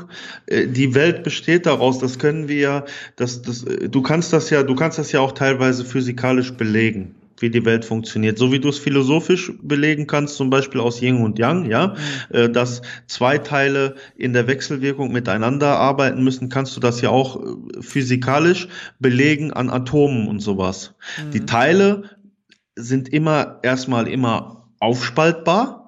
Ja, es gibt nie einen Teil. Ja, egal welches Atom du nimmst, du kannst immer weiter spalten. Oh. So ne? So in Quantenphysik und was weiß ich. Und äh, äh, alle Teile müssen in Wechselwirkung zueinander stehen, dann funktioniert das. Und deswegen ist unsere Welt so aufgebaut, wie sie ist, äh, dass eben, ja, das Gute kann nicht bestehen ohne das Böse und wie auch immer. Ne? Aber die ja. Idealvorstellung wäre natürlich, und das wäre das Schönste, wenn, ja. wie du auch gesagt hast, äh, wenn wir alle so gucken würden. Aber äh, sofern wenn du jetzt mal überlegst, zum Beispiel, wenn du, du hast ja gesagt, wir als Menschen hätten, haben so viel erreicht. Haben wir ja teilweise auch. Aber wir, warum haben wir es erreicht? Haben wir es erreicht, weil wir glücklich sein wollten oder weil wir unzufrieden waren und wieder mehr haben wollten? Hm, ich glaube beides, eine Mischung. Verstehst du? Wir waren hm. glücklich. Wir haben was ja. erreicht, wir waren glücklich, aber hat uns dieses Glück ausgereicht? Nein. Ja. Hat uns nicht ausgereicht. Wir waren hungrig auf mehr. Und das ist aus der Unzufriedenheit geboren. Das heißt, Glück entsteht wieder da, wo Unzufriedenheit ist. Und stark, stark, stark, ja. Weißt du, was ich meine? Ja. Stark, Mann. Stark. Mann, wieder ein Podcast, da kann ich mir hier ein paar Notizen rausschreiben, Alter, und dann im nächsten Podcast glänzen und dann denken alle, ich habe das erfunden. du machst den, bringst den gar nicht raus, sondern machst, sprichst einfach alles nach, was alles ich gesagt habe. Ja. Ja, Nein, aber diese, diese ja. Sachen, die ich gerade angesprochen habe, da möchte ich einmal ähm, den Lehrer nochmal nennen, der mir viele von diesen Sachen beigebracht hat und das war der Dalai Lama. Ja, wenn ich auch teilweise den Dalai Lama zitiere, zum Beispiel auch bei Knastfreigang oder so, denken die Leute das alles lustig und die Verschwörungstheoretiker kommen auch, die dann irgendwas Negatives über ihn sagen. Aber wenn du mich fragst, wer auf der Welt zu den geistig weit entwickelsten und friedfertigsten Menschen auch zu, auf der Welt gehört, dann würde ich ihn auf jeden Fall ähm, nennen. Und äh, gerade dieser diese Zusammenspiel zwischen Quantenphysik und äh, Philosophie ist beim Dalai Lama sehr krass. Das heißt, wenn du dich selber noch nicht damit auseinandergesetzt hast, die kauft mal zwei, drei Bücher von ihm. Ähm, er unterlegt nämlich zum Beispiel Sachen, die Albert Einstein über die Quantenphysik und Atome und sowas rausgefunden hat, unterlegt er ähm, mit den Weisheiten, die der Buddha vor was weiß ich wie vielen tausenden Jahren schon einfach philosophisch festgelegt hat. Ja? Ist auf jeden Fall sehr interessant. Was, was sagen denn die Verschwörungstheoretiker über, äh, über den ja, Ich hatte jetzt letztens einen, der hat, hat dann gesagt, ja, ja, der Dalai Lama, der hatte Sexsklavinnen in Tibet und so, bla bla bla. Lass ihn noch, gönn ihm, Alter. gönn ihm Alter. Ey, keiner gönnt dir, yay, Junge, also Alter. Viele, natürlich, ich habe da letztens mit einem Bekannten drüber gesprochen, dass ähm, natürlich das, das größte Problem, ähm, wie, also in jeder Religion oder Philosophie oder wie auch immer, äh, ist immer Sektierung. Ne? Menschen neigen immer dazu, zu sektieren, Sekten zu gründen und wie auch immer. Und äh, auch zum Beispiel da im Buddhismus ist es halt so, dass es ja verschiedene Schulen und Ausrichtungen äh, gibt. Ja, und äh, Menschen werden da einfach, äh, zum Beispiel, wenn wir, wenn wir nochmal darauf ausgehen, dass wir sagen, äh, wo ich vorhin gesagt habe, dass Kinder vielleicht da nicht so an Drogen drankommen oder so, gibt es da natürlich auch negative Punkte. Das heißt, warum senden irgendwelche Eltern in Nepal zum Beispiel ihre Kinder, wenn sie ganz jung sind, ins Kloster? Nicht, weil die unbedingt wollen, dass die geistig so weit gebildet werden, sondern weil die wissen, dass die im, im Kloster was zu fressen kriegen. Mhm. Weißt du, was ich meine? Dass ja. sie da halt überleben können. Ne? Und äh, so war es beim Dalai Lama zum Beispiel auch. Und äh, dass manche von diesen Menschen natürlich auch äh, ja fehlgeleitet werden und äh, Fehler machen. Und äh, wenn du irgendwie, was weiß ich, so ein Oberguru bist, Digga, jeder von uns ist wahrscheinlich nicht davon frei. Wenn wir uns jetzt mal vorstellen, Arman und Max, mhm. die gründen so eine Sekte, setzen sich hier ins Haus und da kommen 20 schöne Frauen, die von uns lernen wollen. Mhm. Bruder, wir müssen hart sein, um nicht zu sagen, wir feiern jetzt eine harte Sexorgie. weißt du, was ich meine? Ich werde aber dem Dalai Lama nicht unterstellen, dass er sowas gemacht hat, weil ich hab's soweit gelesen und für mich soweit meine Connection da zu ihm gefunden, um zu sagen, dieser Mensch ist so authentisch, wie er ist und alle Verschwörungstheoretiker, die da irgendwas erzählen, haben in Bezug auf ihn definitiv meiner Meinung nach nicht recht. Ja. Mhm. Ja, stark, man. Macht mich gerade auch sehr neugierig. Ich glaube, Auf Sexorgien oder in Dalai Lama? Sexorgie hier in Berlin ist jedes Wochenende, man. Das ist nichts ja, Neues. Ja, Aber nee, Dalai Lama allgemein, das finde ich interessant. Ja. Ich habe mir ein Buch gekauft, ich weiß nicht, ob du das kennst, ähm, Die Kunst des Krieges. Kennst du Natürlich das? zu, ja, ja klar. Ja, ja ich. Mir wurde das empfohlen. Ich habe es bestellt, das kommt morgen an und mir wurde es wärmstens empfohlen. Äh, ich sag mal so, Kunst des Krieges ist eins von von den Büchern, ähm, die auch also viel missverstanden werden können. Ne? Also man muss grundsätzlich bei asiatischer äh, Literatur halt immer ein bisschen, du musst selber das daraus ziehen, was für dich vernünftig ist, weil äh, Kunst des Krieges kannst du auch jetzt äh, Neonazis geben und die ziehen sich was daraus. Weißt du, was ich meine? So, das ist jetzt äh, im, im Sinne von, äh, sage ich mal, ja vielleicht, äh, äh, ja. Ähm, äh, Liebe und was weiß ich zu entwickeln. Nicht unbedingt das Buch, aber wenn man, wenn es darum geht, Disziplin und Taktik äh, im Sinne von ja Geschäftsleben, Umgang mit Menschen zu entwickeln, dann ist so ein Buch auf jeden Fall sehr hilfreich. Mhm. Was jetzt so nach einer Stunde Podcast denke ich so, jetzt erzählen wir so von unserem, von unserem Leben, tragen Wissen hier zusammen. Ja. Warum, warum wollen wir eigentlich? Also erzähl du mir, warum, warum willst du, warum willst du, wie, wie formuliert man das jetzt am besten? Warum willst du, Wegen den Sexorgien. Nein, scheiß auf deine Sexorgien, Mann. ähm, warum wollen wir so viel wissen? Warum wollen wir wissen? Warum wollen wir, wollen wir beeindrucken mit Wissen? Ist das zum Schutz für uns selbst? Was ist es für dich? Warum ich, wollen wir schlau sein? Ich glaube, das kann, natürlich kann das mit Konkurrenz zu tun haben. Jeder will das letzte Wort haben, ne? Jeder will schlauer als der andere sein. Aber grundsätzlich ist der Wissenshunger, den wir haben, glaube ich, unserem Gehirn und der Funktionsweise unseres Gehirns geschuldet. Ja, unser Gehirn schläft nie. Weißt du, das will immer, will immer wieder was Neues. Und äh, entweder fütterst du das mit Wissen oder du fütterst es äh, mit Ablenkung. Mhm. Ja? Ich denke, ich denke, ein großer Teil davon ist einmal Schutz. Ja, also je mehr du weißt, umso weiser du bist, umso stärker ist, denke ich, so deine, deine Ummantelung und gibt ein gutes Gefühl, ja, ja. Ich ja, weiß, Bildung und selber solche Bücher lesen mhm. äh, kann einem das Gefühl von erhoben sein ein bisschen geben. Genau, so, aha. Sein, ja. ja. Genau. Ich denke, dass, aber ich denke auch, äh, wir mögen, wir lieben es zu beeindrucken. Wir lieben es, einen, einen Kampf zu gewinnen. Ja, und wenn wir uns, wenn wir einen Menschen, ich, also ich glaube, du kannst mir da zustimmen, ähm, latent, jedes Mal, wenn wir einen Menschen kennenlernen, vergleichen wir uns doch immer mit dem. Und ich fühle mich besser, also ich gucke einfach nur, wo, wo stehe ich und wo steht er, nach meiner Einschätzung. Da fühlt man sich ja immer besser, wenn man der Wortgewandtere ist, wenn man eloquenter ist, wenn man Geschichten zu erzählen hat, die, die beeindrucken, die ja so besonders sind, weißt du? Und ich glaube, das ist so eine Mischung aus allem. Irgendwie wollen wir auch immer Mhm. Ähm, ja, be beeindrucken und äh, ich glaube, mir ist das Natur gegeben. So, ich war immer jemand, der gerne natürlich Aufmerksamkeit hat und so. Aber ich glaube, das bei jedem. Ja, aber ich, ich habe mal bei meiner Aufmerksamkeit ist jetzt aber auch nie so, also ich habe jetzt intellektuell oder so habe ich nie so das Bestreben gehabt, jetzt jemanden da besiegen zu müssen. So, das ist das ist eher nee, ich, ich, ich mag eher die eine positive Weitergabe. Und wenn ich merke, jemand hat da keinen Ansatz, aber ist trotzdem korrekt, ähm, bin, bin ich jetzt nicht so, eine, so, ein, so ein Arschloch, äh, der dann da versucht. Also ich kann mich auch relativ gut da anpassen. Also wenn ich merke, jemand ist nicht auf meiner Wellenlänge intellektuell, aber ist trotzdem ein korrekter Mensch, mhm. dann ähm, gehe ich dann halt auf die Ebene, die er hat, einfach um mit ihm cool zu sein, wenn ich merke, das ist ein cooler Mensch, weißt du? Also so auf Konkurrenz äh, weiß ich jetzt, bin ich, ich bin, bin nicht so auf, genauso beim Tätowieren ist das genauso. Ich habe beim Tätowieren überhaupt gar kein Konkurrenzgefühl, irgendwie besser zu sein zu müssen als die anderen oder sowas. So, es liegt mir, ich irgendwie, mich ekelt sowas an, so, wenn, wenn jemand so richtig extrem, ähm, irgendwie meint mit äh, Wissen oder Können irgendwie extrem zu prahlen, so finde ich das eher so, ja, Cameo-Kelle würdig, weißt du? Was, für, was für Menschen, was für Menschen meidest du? Äh, Leute, die schlecht über andere reden. Mhm. Meide ich. Ähm, also das ist safe immer, das, das, ist immer, das ja. ist ein safe immer ein Indiz, um kurz zu Wort zu fallen, Verzeihung, das ist safe immer ein Indiz dafür, der Typ ist nicht real, Alter. Der Typ ist nicht real, man. Wenn, wenn jemand immer Scheiße redet, also wenn der Gesprächsanteil von jemandem über die Hälfte immer nur darin besteht, über andere Leute zu reden. Oder allein über Leute zu reden, immer andere Leben zu reden genau. oder andere schlecht zu machen, noch schlimmer, genau. dann weißt du, der Typ, Alter, eigentlich fernhalten. Traurig, traurig, was wie, wie das, wie das teilweise bei YouTube auch betrieben wird und wie Leute sowas teilweise feiern.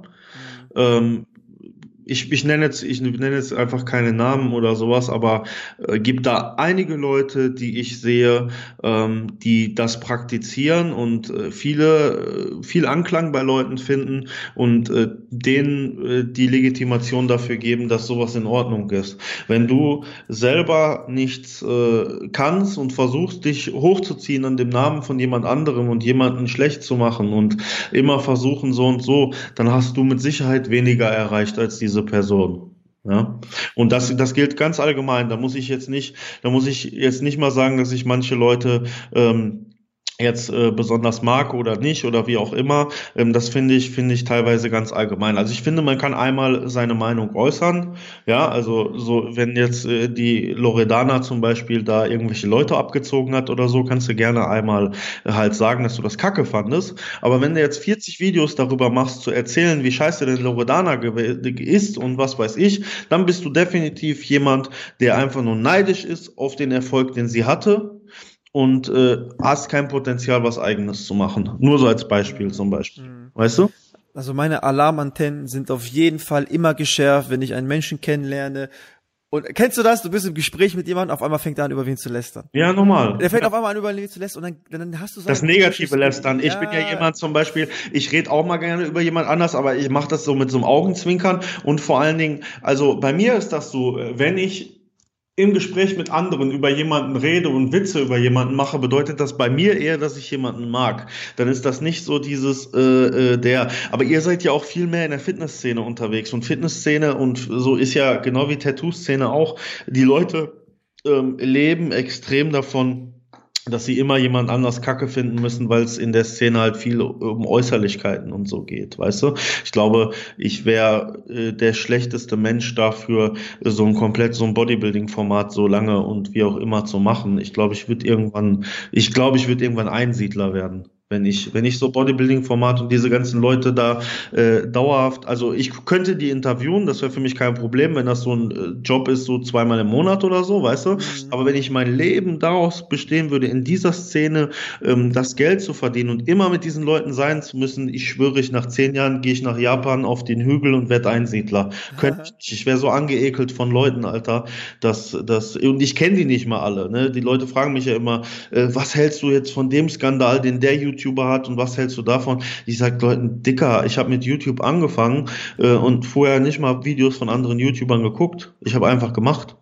So. Ja. ja. Und wenn ich das manchmal mitbekomme, Alter, was die, was die da teilweise vom Stapel lassen und wie, wie die versuchen, ihr Ego immer mit irgendwas zu bedienen und ein Beef nach dem nächsten und was weiß ich so, Alter. Ne. Weiß ich nicht. Weißt du? Ja, ich halt, ich, ich persönlich halte mich immer von so etwas fern, weil ich bin so ein sehr empathischer Mensch und ich mag es allgemein nicht, wenn man, wenn man so krassen Trash-Talk über eine andere Person macht. Und ich glaube, man sollte sich auch nicht gut fühlen dabei, sowas entweder anzuhören oder selber zu machen. Man ja. wertet sich herab, Alter. Ja, das voll. Schlimmste, was, was, was, was, was, was Bones und Jesus hätten machen können von 187 ist, dass sie sich mit Flair, ich, ich mag Flair für, für seinen Charakter, seine Interviews, ich feiere das, ich gebe mir das, aber nur rein objektiv betrachtet, ja, das Schlimmste, was die machen konnten, war, sich auf diesen Instagram-Beef mit Flair einzulassen. Mhm. Sie haben ihre Kredibilität darüber teilweise ja nicht verloren, aber die haben davon ein bisschen was in die Tonne gegeben dadurch. So was macht man einfach nicht. Wenn jemand auf, wenn jemand schießt online gegen dich, lass einfach schießen. Die Kugeln fliegen vorbei, aber schieß nicht zurück. Macht es nicht. Online ist ganz, meiner Meinung nach, ganz, ganz gefährliches Thema. Ich habe noch nie auf einen Hater-Kommentar oder sowas geantwortet, weil Komplette ich Zeitverschwendung. komplett Waste of Time so. Mach einfach nicht. Mach das, was du gut kannst, sei damit gut und das reicht schon immer als Antwort. Mhm. Und wenn es richtig schlimm ist, dann geh zu ihm, geh zu ihm nach Hause, lass keinen was davon wissen, mach auch kein Video davon und klär die Sache so. Ich denke immer so, das habe ich auch damals im Podcast mit Johannes gesagt, das ist schon fast ein Jahr her. Ich habe immer gesagt, wenn du nichts Gutes zu sagen hast, hat doch einfach deine Fresse. Weißt ja. du, weil ich überlege mir, wenn ich dich nicht feier, Alter, dann nehme ich mir doch nicht doch nochmal die Zeit und verfasse jetzt zehn Minuten einen Kommentar Nein, und verschwende meine nimm die Zeit, Zeit um das mach doch selber Erfolg. Nimm die Zeit und sei selber erfolgreich. Häng dich nicht an jemand anderem auf.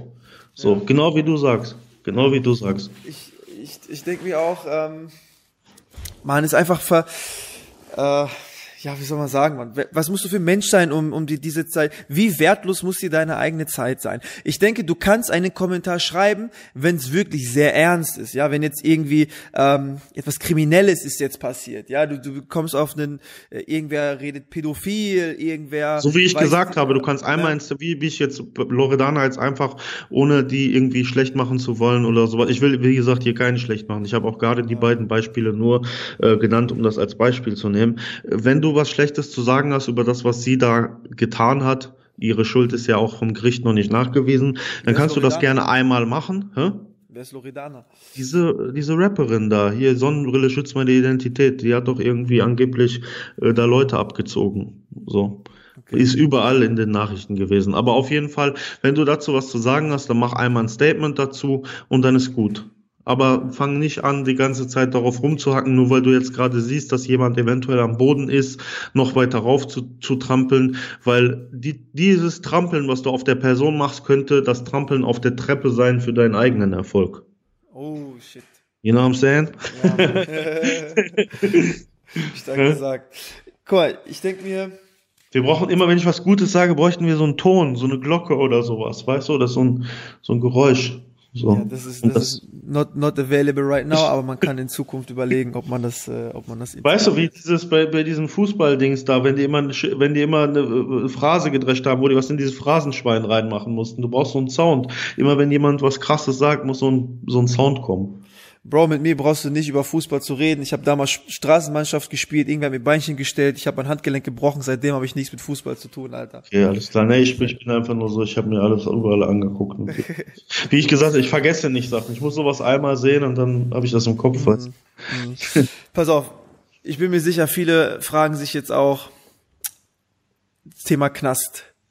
Ja. Warst du, warst du mal im Knast? Nein, Mann. Ich Nein. bin komplett sauber, ich bin nicht vorbestraft, ich bin ein, ich bin, meine Weste ist so rein wie ein Baby Popo. Mhm. Was, ähm, das ist ja natürlich eine grob gefächerte Frage, aber was fällt dir allgemein zum Thema zum Thema Knast ein, was du gerne weiter weitertragen willst? Vor allem weißt du, warum ich das Thema auch ansprechen will? Ähm, ich denke, die Tendenz heutzutage in der Jugend, auch geprägt durch ähm, mhm. richtig stillose, aggressive, vulgäre Rapmusik, mhm. ist so, dass kriminell sein, das asozial sein äh, geil ist. Das ist ja. cool.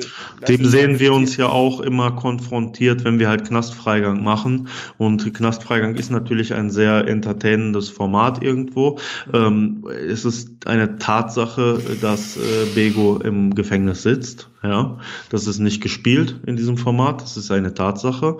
Ähm, die ähm, Haftgründe haben sich auch zurzeit nochmal geändert. Ich kann darüber leider nicht reden, weil wir im Moment nur Briefkontakt haben. Ja, das heißt, ich kann dazu nicht viel sagen. Aber wenn ich grundsätzlich äh, eine Sache zum Knast sagen soll, Knast lohnt sich nicht, Leute. Was ist los? So, äh, jeder, der, äh, der irgendwie äh, Kredibilität sich holen will, dadurch, dass er im Knast gesessen hat, und jeder, der mir erzählen will, ich war nicht im Knast und ich bin deswegen nicht kredibil, äh, äh, Dicker ist ein Idiot. So.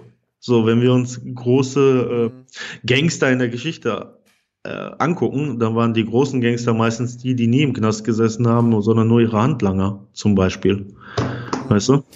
Ich denke, das ist bisschen dieses coole Knast-Image ist äh, stark geprägt, nicht nur durch die Musik, sondern Man auch etwas durch die Filmindustrie, auch ein ja. bisschen durch die Filmindustrie. Durch die Menschen selber. Du musst dich ja selber, wenn du, wenn du, wenn du vier Jahre im Knast abgetan hast und Zeit verloren hast, deine Frau nicht gesehen hast, dein Kind nicht gesehen hast, deine Freunde, ja. du musst ja vor dir selber rechtfertigen. Natürlich kommst du raus und sagst, war, war geil. Weißt du? So, die wenigsten kommen raus und sagen so, so und so. Manche natürlich, ne? Aber grundsätzlich für das reine Verständnis, äh, es gibt keinen, der dir sagen würde, ich bin gerne da, außer vielleicht in Amerika irgendwelche Diabetiker, die sonst kein Geld haben und immer wieder in den Knast reingehen, weil sie da grundkostenlose medizinische Versorgung bekommen. Sowas, ja. Aber ein grundsätzlich, Menschen wollen frei sein. Freiheit ist ja. das Menschen wichtigstes Gut. Ob er es nun weiß oder nicht, aber jeder hat das grundsätzliche Grundbedürfnis, frei zu sein. Deswegen ist Gefängnis nicht gut. Nichts gut diese. Nichts gut diese Land. Ich denke, also ich denke, wenn du, wenn du mal überlegst, auch für dich persönlich, was du alles in einem Jahr geschafft hast und wie viel sich für dich in einem Jahr bewegt hat, Und wie viel du als Mensch in deinem Kosmos, wie viel Wachstum da steckt, was du alles machen kannst in einem Jahr, ja, die Möglichkeiten, das Potenzial. Alter, wie schade wäre es, wenn du jetzt das ganze Jahr im Knast gesessen hättest, Alter. Ja. Ist es das wert? Ist es das wert für ja. diese Tat, die du gemacht hast? Nein. Weißt du? Du versaust dir, du versaust dir ähm, viel damit. Auch wenn du jetzt zum Beispiel, ich bin ja, wie gesagt, äh, Rap ist ja mein Metier. Wenn wir jetzt Qatar mit seinem Goldraub zum Beispiel als Beispiel nehmen oder sowas. Er ist einer, der in diesem Bezug äh, Glück hatte. Ein schlauer Mensch, der hat sich das so und so hingestellt. Der hat sich das ausgerechnet, der war aber auch auf der Flucht, der wollte ja auch nicht rein. Aber ähm, grundsätzlich ähm, sollte niemand, der im Knast sitzt oder gesessen hat, äh, sollte dein Vorbild sein, sondern wenn dieser Mensch aus dem Knast kam und dann erfolgreich wurde, äh, das sollte, der Mensch in Freiheit sollte immer dein Vorbild sein, nicht der Mensch im Knast, weil der Mensch im Knast ist derjenige, der irgendwelche Taten begangen hat und sich dabei hat erwischen lassen oder ähm, sogar so etwas Schreckliches getan hat, dass er im Knast ist. Ich würde auch immer unterscheiden. Es gibt Leute, die lassen sich halt erwischen und äh, kommen rein und es gibt Leute, die gerechtfertigt irgendwo da sitzen. Aber keiner, der drin sitzt, sollte dein Vorbild sein, nur einer, der draußen ist. Mhm. Ich meine, so ein bisschen beim Thema, das ist bestimmt für den einen oder anderen ein kontroverses Thema und vielleicht denkt sich der eine, ah, der hat überhaupt keine Ahnung, wovon die sprechen. Das, was ich so denke, ist, wenn du siehst, dass du in deinem Umkreis jemanden hast, der so tendenziell äh, zur Kriminalität neigt, dann hat man doch auch selbst so ein bisschen eine Verantwortung, diesen jemanden vielleicht recht zu leiten, weil vielleicht wurde er so stark manipuliert oder den ging so beschissen oder es gab für ihn einfach ähm, keine Auswege, weil er nicht wusste, dass aus ihm mehr werden kann, dass man dem diesen Menschen einfach mal zeigen muss, was es doch für Möglichkeiten gibt. Das, das kommt ich, drauf an, ja, natürlich, ja. so klar. Ähm, grundsätzlich musst du das aber natürlich se sehen, wenn du irgendwo im kriminellen Milieu unterwegs bist, hat Loyalität natürlich auch viel, ähm, mhm. äh, viel Wert und ja. ähm, man muss zu seinem Wort stehen. Das heißt, wenn man ein paar Jungs ist und man macht irgendwas und da passiert irgendwas, dann sollte der eine für den anderen natürlich dann die Zeit abmachen, so. Mhm. Weißt du, das, äh, das ist natürlich klar und dann äh, trennt sich auch dann wieder die Spreu vom Weizen irgendwo irgendwo. Ne? Ähm, ja, wie gesagt, also äh, grundsätzlich ähm, glaube ich, ob man jetzt von dem Thema Ahnung hatte oder auch nicht, kann man einfach ganz groß drüber schreiben und ich kann das euch allen und dir auch aus Erfahrung sagen, weil ich kenne ja viele Leute, die im Knast waren und für manche hat nur Untersuchungshaft zum Beispiel ausgereicht. Es ist kein Platz, wo Leute gerne sein wollen. Punkt. Punkt. Punkt. Ne? So. Ähm Thema, Thema Knast. Ein, eine Sache wollte ich noch, ähm, wollte ich noch hinterfragen. Äh, ach ja, was ist die krasseste Knast-Story, die du erzählen kannst? Ich weiß, du warst nicht im Knast, aber die du je gehört hast. Ähm, ich kann dir eine erzählen aus äh, Amerika von jemandem. Und äh, ich kenne ja, ich kenne ja, ähm, ja viele Gangmitglieder jetzt aus aus Kalifornien. Und ähm, ich, ich kann dir sagen, dass zum Beispiel in dem US-amerikanischen äh, Prison System sowas ähm, ganz anders funktioniert als hier, was erstmal über Gangs funktioniert und was auch viel mehr mit korrupten Wärtern als hier funktioniert, ist, dass ähm, äh, Leute umgebracht werden für irgendwelche Gegenleistungen, die dann die Wärter erbringen. Ja? Also du verscherzt es dir beim Reingehen mit irgendeinem Wärter und der Wärter geht zu irgendeinem anderen Gefangenen und sagt, pass auf, willst du das und das haben, dann stich den ab, zum Beispiel. Ne, aber krasseste Geschichte, die ich mal gehört habe, war, dass in, also bei Latino-Gangs ist das, ist das in Kalifornien so, es gibt den Süden und den Norden.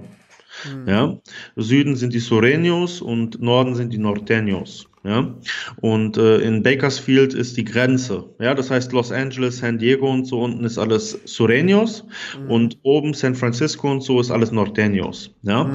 und äh, die kommen natürlich. Es gibt in Kalifornien Unterschied. Es gibt überhaupt unterschiedliche Arten von von Gefängnissen. Ja, es gibt äh, Federal Prison, State Prison, wie auch immer. Ne, die haben auch unterschiedliche Level und wie auch immer. Ne, County Jail, mhm. County Jail ist immer so dieses billige. So Leute, die schwarz fahren und so, die kommen in County Jail. weißt du? So ja, und dann äh, bei härteren Straftaten kommst du dann halt in die härteren Knäste. Und ähm, dann äh, sind diese beiden Gruppen, die im Gefängnis sehr stark sind, wie zum Beispiel auch die Aryan Brotherhood oder Black Gorilla Family, ne? also die, die Schwarzen und die, die Weißen, ähm, die sind unterteilt, die haben ihre eigenen Gruppen. Ja? Mhm. Und ähm, beim Hofgang ist es zum Beispiel so, dass zum Beispiel die aus dem Süden von denen aus dem Norden getrennt sind. Ja, Mhm. Die kommen nicht zusammen auf einen Hof, das ist getrennt, ja, oder die werden anders separiert. Und da war es so gewesen, dass ähm, jemand sich mit einem Wärter verscherzt, verscherzt hatte und äh, der Typ hatte irgendwie High Security Level oder so, das heißt, der hatte Ausgänge, die er alleine machen musste und ähm, der Wärter hat ihn einfach fehlgeleitet. Der Typ war aus dem Norden und der hat ihn durch den falschen Gang gehen lassen und auf einmal stand er auf dem Hof bei denen aus dem Süden. Der Wärter hat die Tür zugemacht. Ja. Hm. Und dann wurde der Typ abgestochen. Ja. Hm? So, also ja, sowas, sowas passiert. Bei denen ist wirklich noch, ist ganz anders, weil alles in Gangs geregelt ist, alles geht nach Hautfarbe, alles geht nach System. Ne? Ähm, hier gibt's natürlich äh, ja krasse Geschichten, die du dann hörst, auch die mit Mobbing zu tun haben. Ne? Also äh, wo Leute auf, auf Zelle sitzen mit mehreren Leuten und ähm, ja, dann wird jemand halt bis zum Selbstmord zum Beispiel auch gemobbt oder sowas, ne? Oder Vergewaltigungen ja. und sowas. Sowas hörst du natürlich, gibt es. Ne? Mhm. Es gibt so krasse Schicksale und weißt du, du und ich sitzen jetzt ganz bequem vorm Rechner, wir haben ein Dach über dem Kopf, uns geht's, ich würd, also mir geht's auf jeden Fall gut, ich, ich bin mir sicher, dir auf jeden Fall auch, aber ja, man muss, man darf nicht verstehen, man darf nicht vergessen, Alter, was ist für krasse Schicksale, was jetzt gerade irgendwo anders auf diesem Planeten passiert und vielleicht einfach mal den Moment wertschätzen, wo man einfach äh, heile und gesund sich äh, diesen Podcast anhören kann und ja, man nicht der Gefickte ist, Alter. Ja. ja. Einfach richtig ungerecht, ja, ungerechte Sache, unmenschlichen Sachen, wie zum Beispiel sowas. Ja, das ist schon, da kann man eine Schweigeminute für. Ja, hast du auf jeden Fall recht, gebe ich dir, gebe ich dir definitiv recht. Ähm, wer, wer grundsätzlich, ähm, äh, grundsätzlich müsste man das in seine Tagesroutine ja. einfügen. Wenn du morgens aufstehst, so. das erste wertschätze dein eigenes Leben und denke an die anderen, denen es gerade nicht so gut geht und send denen ein bisschen von deiner positiven Energie in der Hoffnung, dass es ihnen vielleicht besser geht auch bald, ne? Ja. Hm. Ein anderes, äh, ein anderes großes Thema, da fragt dich bestimmt. Ich weiß nicht, wie sehr du da auf in deinen Videos schon äh, drauf eingegangen bist, ähm, aber ich hatte ja auch in dem Intro, ähm, ich weiß auch nicht, wie heikel das Thema ist, aber schauen wir mal einfach mal. Einfach. ich weiß schon, es geht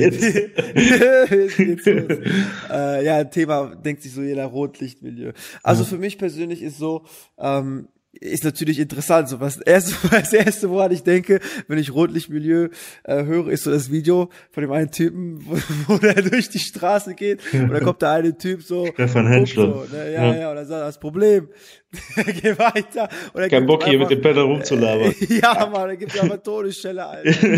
weißt du, da denke ja. ich mir so, einerseits ist, finde ich, ähm, ich finde es interessant. Ich bin immer vorsichtig mit dem Wort cool, so, ne? Alles, was so mit Autorität zu tun hat, so ja, mit Stärke sowas, sowas zieht so natürlich die Menschen an, ne? Ja, finde ich so klar. interessant. Äh, das war, das waren auch diese Ideal, das also, wir müssen ja ganz klar unterscheiden zwischen Zeiten, zwischen, zwischen äh, vielleicht auch drei Episoden, die dieses Geschäft genommen hat. Und das waren diese Zeiten, wo er damals groß war.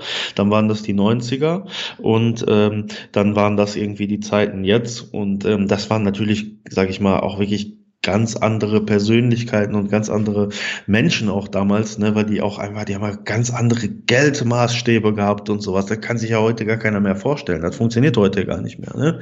So und ähm, so einer ist halt auch durch eine andere Schule gegangen. Ne? Das waren ja, das waren ja so Leute. Ich kenne diese, diese Leute, so wie Stefan Henschel und äh, die alle, die kenne ich ja auch nur aus Reportagen. Ne?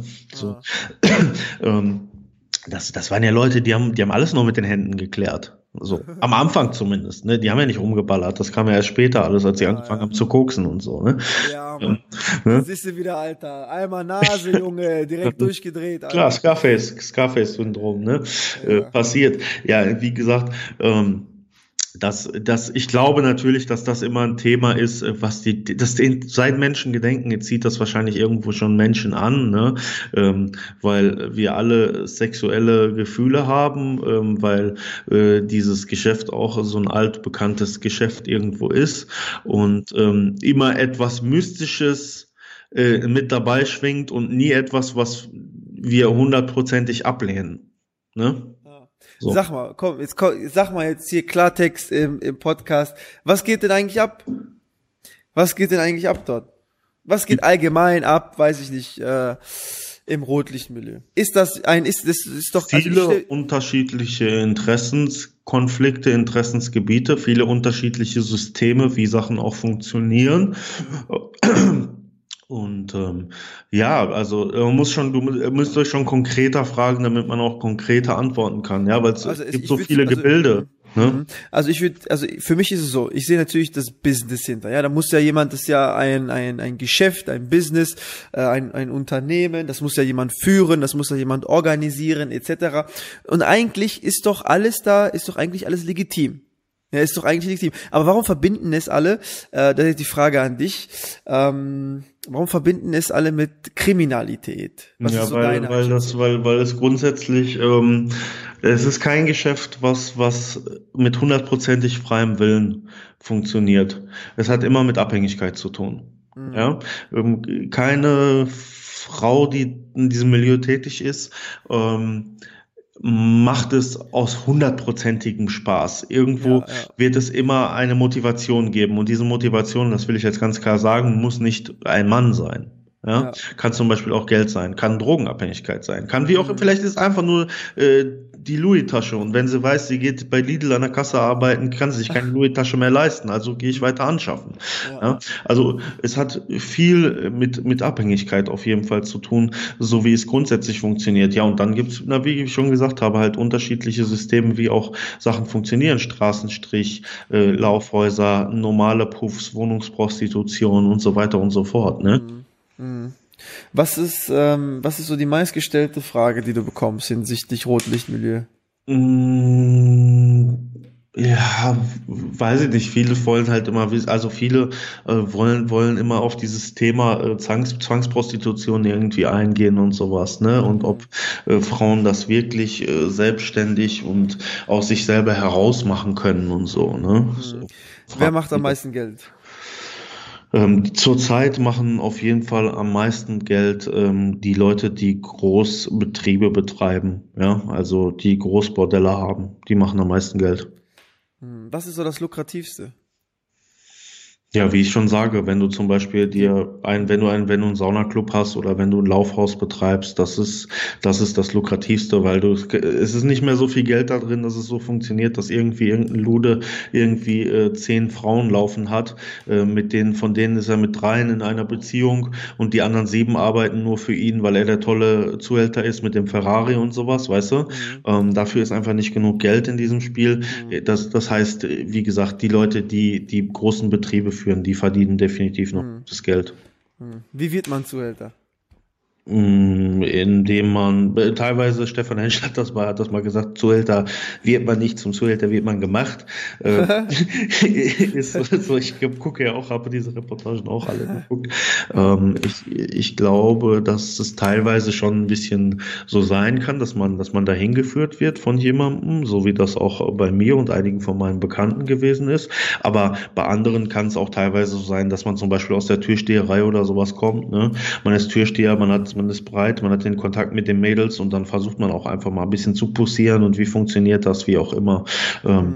Das kommt immer drauf an. Entweder hast du, hast du selber die Ambition halt zu versuchen, mal eine Frau dazu zu überzeugen, äh, das zu machen zum Beispiel, oder du ähm, bist halt so, dass du halt eine kennenlernst, die schon dort in einem Milieu tätig ist und äh, dich dann entsprechend äh, reinbringt, dich auch ein bisschen mhm. mit Geld und sowas zuschmeißt, mhm. weil du halt stark aussiehst und sie auch weiß, weiß, dass du noch keine anderen Weiber hast. Das heißt, sie macht eine ganz mhm. gute Partie auch mit dir.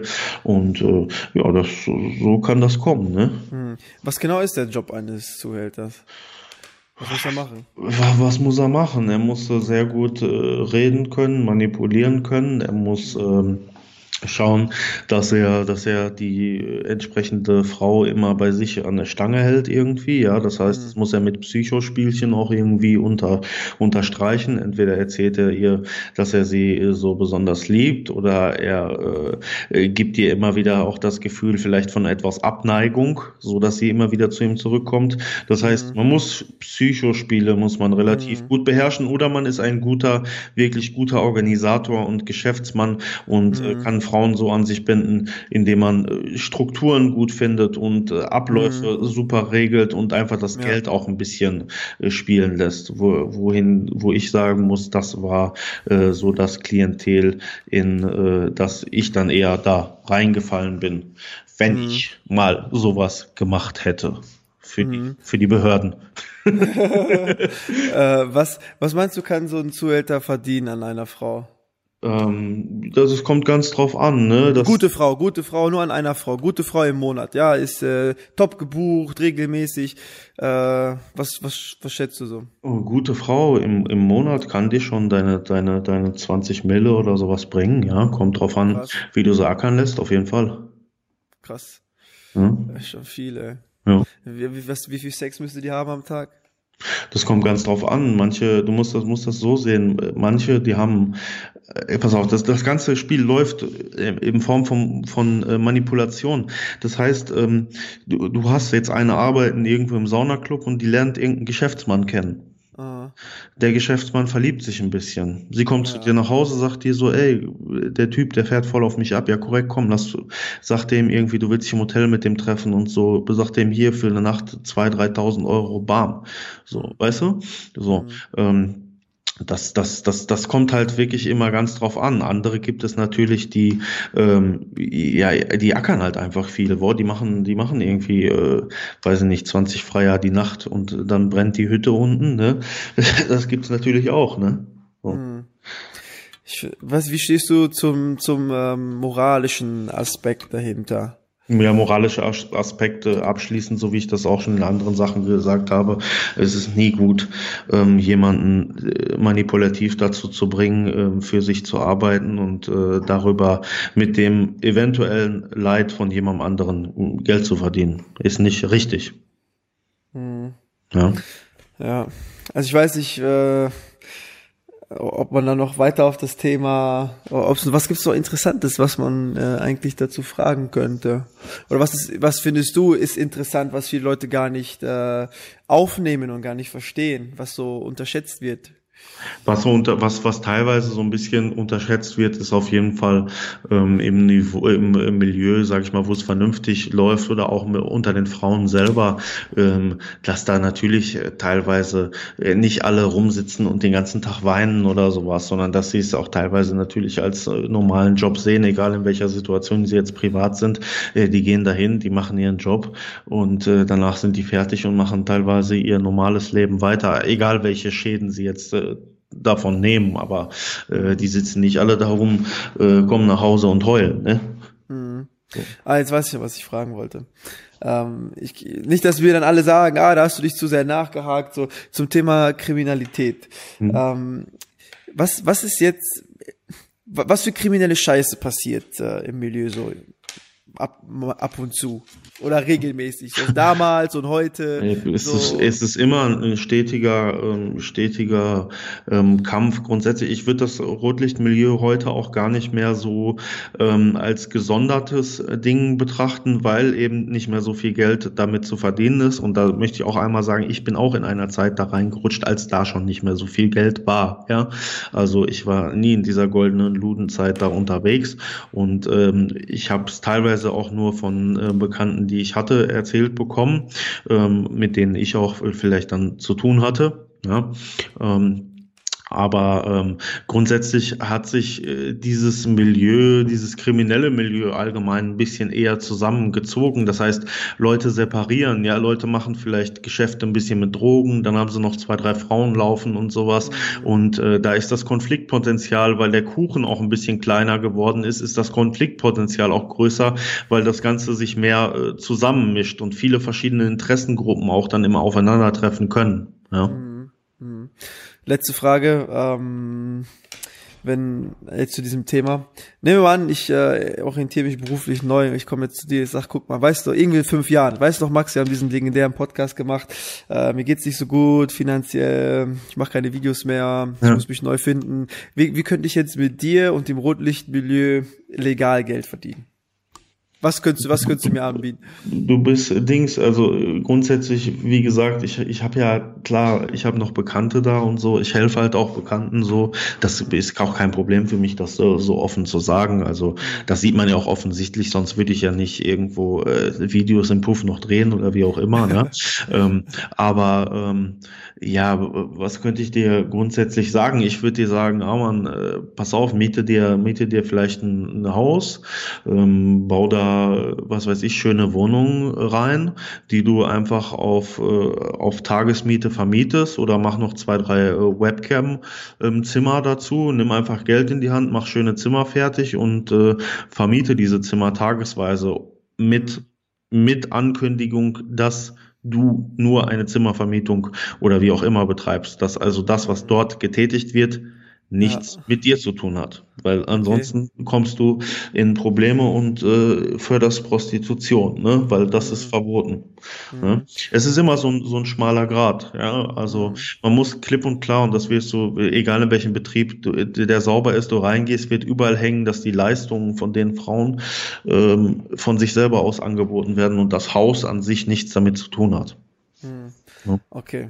Amen, das Thema auch jetzt äh, abgehackt. Jo. Sch Schweißperlen von der Stier wischen. Locker, alles easy. Ja, ne? Spaß, Mann. Äh, Thema, Thema Tattoos. Hm. Ähm, kann man als Tattoo, ab wann verdient man als Tätowierer gutes, gutes Geld? Würdest du sagen, du verdienst gutes Geld mit den Tattoos? Ich, ich, kann, ich kann von Tattoos ganz gut leben, würde ich mal so sagen. Ja? Also ich bin, ich bin zufrieden. Ich bin zufrieden mit dem, was ich habe, ähm, was um mich herum passiert und äh, kann mich nicht beklagen. Ähm, Tätowieren ist ein Geschäft, was seit einigen Jahren einen Hype hat. Das heißt, auch Leute, die nicht so sonderlich talentiert sind, können teilweise da sogar gutes Geld verdienen. Ja. Ähm, ist allgemein ein Geschäft, in dem viel Geld ist, auch noch Wachstumspotenzial ist sogar auch immer noch da. Deswegen strömen so viele Leute auf den Markt irgendwo. Und ähm, wenn du als Tätowierer Gas gibst und gute Arbeit machst, kannst du natürlich auch gutes Geld verdienen, ne? Ist klar. Wie viele Kunden hast du so äh, am Tag? Also ich habe grundsätzlich, ich, ich arbeite ja nicht die ganze Woche voll und ich mache grundsätzlich immer nur einen Kunden am Tag. Ja. Mhm. Das heißt, ich versuche zum Beispiel Arme fertig zu machen, Sleeves und sowas. Das heißt, ich arbeite eigentlich immer in großen Sitzungen und mache immer große Termine fertig. Und sage ich mal so, dadurch, dass ich nur den einen Kunden habe, kann es natürlich mal vorkommen, dass einer mal wegen Krankheit oder sowas absagt. Ne? Mhm. Und ähm, ja, dann äh, setze ich mich hin und schneide vielleicht dann das nächste YouTube-Video oder so. Ne? Mhm. Sag mal ehrlich, Hand aufs Herz, ja. Hast du schon mal ein Tattoo verkackt? Ähm, früher, als ich angefangen habe, na, ja nicht verkackt, aber da habe ich natürlich ähm, das ein oder andere Mal äh, daneben gehauen. Ne? So. Mhm. Aber bei mir ging es relativ schnell, dass die Tattoos besser wurden und äh, meine Talente sich gezeigt haben. So. Wie haben die Leute reagiert? Was meinst du darauf? Ich am Anfang sage ich dir ganz ehrlich, ich habe jedem gesagt, wie es ist. So, ich bin am Anfang und so. Ich habe nie Leute angelogen und gesagt, so wie manche das machen, die Anfänger sind, die sagen, kommt jemand und du sagst, ja, ja, kriege ich schon hin. Und am Ende kriegst du es nicht hin. Deswegen war eigentlich nie, ähm, wenn ich den Spruch irgendwo mache hier, äh, ich habe am Anfang an meinen Freunden probiert, die waren danach keine Freunde mehr. Das ist nur so ja. als das ist so einer von den Standardsprüchen, die ich immer mache, wenn ich zum Beispiel sage, entfolgt Gannikus und folgt mir und sowas, weißt ja, du? Ja, ja, ja. ja. Was, was ja, ich verstehe schon. ähm, allgemein, was ist so, ähm, so die, was sind so die schönsten, schönsten Momente, wenn du jemanden, ja, wenn so ein Tattoo, Tattoo fertig ist? Dankbarkeit, die Dankbarkeit, die Freude von den Menschen zu sehen, auch zu sehen, dass, dass Menschen bei Tattoos wirklich echt Dankbarkeit zeigen können. Also ich glaube, als Video-Editor oder Webdesigner oder so hast es viel, viel schwerer, Leute zufriedenzustellen. Da kommen die immer wieder an und kritisieren. Aber wenn du Tattoos, gute Tattoos machst, sind die Leute extrem dankbar und das ist wirklich das Schöne an diesem Beruf, ja. Hm. Wenn du, wenn du tätowierst, bist du, bist du nicht ein bisschen, bist du noch angespannt nach all den Jahren? Nein, äh, Mann, ich war nie ne? angespannt. Ne? Ich war nie angespannt. Deswegen habe ich so früh mit Porträts anfangen können. Ich bin ähm, teilweise ähm, auch so, dass ich irgendwie, weiß ich nicht, tätowiere und denke über ganz andere Sachen nach irgendwie. So. Weißt du? Echt? Ja, ja. Ja, ich denke, warum, warum ist der Arman so teuer, wenn er Videoproduktion für mich machen will und sowas? Ah, du Schwein. ja, nicht, dass dir jemand eine Banane tätowiert haben will und dann denkst du an Apfel, Alter, und dann äh, kommt dann Obstsalat raus, Mann. Nein, nein. Das, weißt du, muss man da nicht voll konzentriert sein, voll focused? Je lockerer du bist, wenn du dein Handwerk beherrschst, desto besser ist es doch, oder? Mhm. Wenn du dein Handwerk beherrschst und bist dabei entspannt und locker, dann leistest du die beste Arbeit. So. Das ist doch genauso, wie wir jetzt quatschen. Wir sitzen doch ganz entspannt vor unseren Mikrofonen und reden ganz easy. Wenn wir jetzt so angespannt vor dem Mikrofon sitzen würden, dann wäre das Gespräch ja nicht so locker und nicht so positiv, weißt du? Was war, was war eigentlich das teuerste Tattoo, was je gemacht wurde? Also bei mir, jetzt, was ich tätowiert habe, ich. Ich meine allgemein, ich meine allgemein. Kein Plan. auch bei dir, bei dir auch interessant. Was bei dir? Keine Ahnung. Wie gesagt, ich habe immer so einen Grundstock und Grundpreis, den ich nehme für Tagessitzungen. So. Wenn, wenn das jemand wissen will, soll er zu mir in den Laden kommen. Ja? Gute Antwort. allgemein, was ist das teuerste Tattoo, von dem du je gehört hast? Ich habe keine Ahnung, Digga, ganz ehrlich. Das ist genauso wie wenn Leute mich fragen, was ist das krasseste Tattoo, was du gestochen hast. Ich habe darauf echt keine Antwort. So, also teuerste Tattoo habe ich keine Ahnung und ähm, krasseste Tattoo, ich weiß nicht, man als Künstler entdeckt man sich ja auch immer wieder neu. Leute erwarten halt immer so Geschichten, weißt du, so, dass du sagst, ja, einer hat sich einen Pimmel tätowieren lassen und hat dafür eine Million Euro bezahlt oder so, weißt du, so. Aber solche Geschichten, ganz ehrlich, habe ich, hab ich so noch nie so erlebt oder mitverfolgt, weißt du? Hm. Machst du eigentlich auch ähm, Schrift, also Text? Äh, seltener, aber ich baue es ein, wenn Leute es wünschen. Ich mache meistens Schrift freihand. Also ich zeichne mit Hautstiften vor und tätowiere das dann nach, weil auf der Haut selber hast du den besten Flow so für Schriftzüge und sowas. Ja. Ich mache das ja viel im Chicano-Style, halt so wie Chicano-Schriftarten halt so sind, so Gangster-Lettering und sowas, ne? Das ist so mein Ding. Wir sehen uns ja bald wieder für eine Videoproduktion, habe ich vorhin gehört. Ja, jetzt willst, du, jetzt willst du mich hier verpflichten, vor den Zuhörern dich zu tätowieren. Ja, Stinkt schon so durch, die, durch meine. ja, so, so, so, eine Hand, so eine Hand kommt so durchs Mikrofon und zieht mich dran. So. so ein, so drei, drei Wörter am Hals. Ja, drei Wörter ist kein Problem, ja. Echt? Ja, ja. Sag mal, wenn, wenn, wenn ich jetzt, wir, wir würden uns ja in Dortmund treffen, ne? Ihr kommt, äh, ihr kommt nach Dortmund geflogen, denke ich, und äh, dann kommt er halt rüber zu uns in unsere Ecke. Wir sind ja so 30 Kilometer von Dortmund oder vor Dortmund. So. Ne? Und da könnte man bei dir im Studio ein Tattoo ab. Äh, ja, Digga, kriegen wir, ihr müsst nur gucken, weil wenn ihr natürlich äh, morgens kommt und abends wieder fliegt, dann müssen wir es nochmal verschieben, ne? Ja. Aber ich wette, du rufst jetzt gleich eure Flugbucherin äh, an, sagst, buch mal für Sonntagabend und, ja. und Dienstag erst wieder abfliegen. also ich bleib sowieso einen Tag länger, weil äh, da meine Familie herkommt. ja, ich weiß, das ist du, du ich habe ja letztens habe ich deine Instagram Story gesehen. Ich denke mir, Digga, warum der kommt ja aus der Nähe und sagt mir das nicht. Was macht Bro, Mystery, Mann, Alter. Alter. Voll der Mist. Ich, ich, ich, war immer Heckmeck machen, Alter. Bewegung hier, Bewegung da, da vergisst man das manchmal. Mann. Hier um die Ecke. Man weiß auch nicht, der große und so die Ecke. Das ist ja hier, ist ja hier, ist ja hier um die Ecke, ne? Ja, man kennt doch alle Heiligen Kirmes und so. Ja, ja, und Werl, JVA Werl, der schlimmste Knast Deutschland. und so.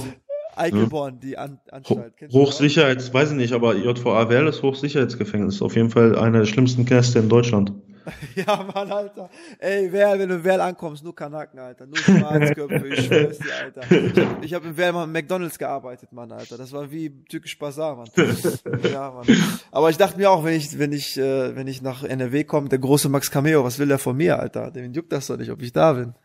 ja, nee, ich habe schon, ich habe mir gedacht, das ist so krass, der ist hier in der Nähe. Und dann habe ich, dann hast du, dann wie jetzt vorhin hast du gesagt, dass du hier hierher kommst. Dann konnte ich dann ja eins und eins zusammenrechnen, warum du überhaupt letztes Mal da warst. So, ist ja klar. Machst du, machst, was willst du haben für Tattoo? Drei Wörter. Bruder, du, ich weiß ja, was du für Video haben wolltest, also das Doppelte dann für Tattoo. Ja, ey, Junge. nein, nein, ich nein, wollte, wollte, guck mal, ich, ich bin, ich hier bin Podcast ich, zu sagen, dass du umsonst warst. Ich, Max Cameo, ich mach dir das safe umsonst, obwohl du für die Videoproduktion, die nicht stattgefunden hat, weil du was Wichtigeres zu tun hattest, äh, von mir Geld haben wolltest. Guck mal, wenn Hochglanz, Hochglanzproduktion, Alter, für Hungerlohn hätte ich die gemacht, Alter. Ja, Hungerlohn. ich mach dir Tattoo für umsonst, ja. Nein, ich gebe, ich werde dir auf jeden Fall entschädigen. das ist eine Ehre von dir, Tattoo zu kriegen. Okay, machen wir dann Sexorgie, kannst du filmen. ja. Guck mal, ähm, dass sich jetzt vielleicht einige fragen, ähm, jetzt so nach zwei Stunden Podcast. Was hat das Ganze was, mit Bodybuilding zu tun? Ja, wollte ich auch gerade sagen. Was hat, das, was hat der Max mit, äh, mit, also wir besprechen ja im Podcast, eigentlich ist so der Anteil von Training in fast allen Podcasts, also wenn wir über Training oder Ernährung sprechen, eigentlich sehr gering. Ja, ja. ja Schon eigentlich sehr gering. Es gibt natürlich so ein, zwei Podcasts, da war es so ernährungsspezifisch, zum Beispiel Daniel Pogge, aber ansonsten sind wir auch irgendwann so querbeet und reden so, über alles. Alter. Eins dazu sagen, Masse, Masse macht, Masse macht. Masse, Masse, Masse, Masse ist Macht. alles mit M. Masse ist Macht, Malzbier ist Macht, alles. so. Ja.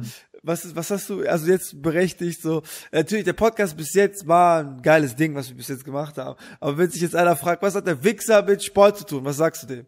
Dann sage ich ihm, ich trainiere, seitdem ich 15 bin, trainiere ich meinen Körper.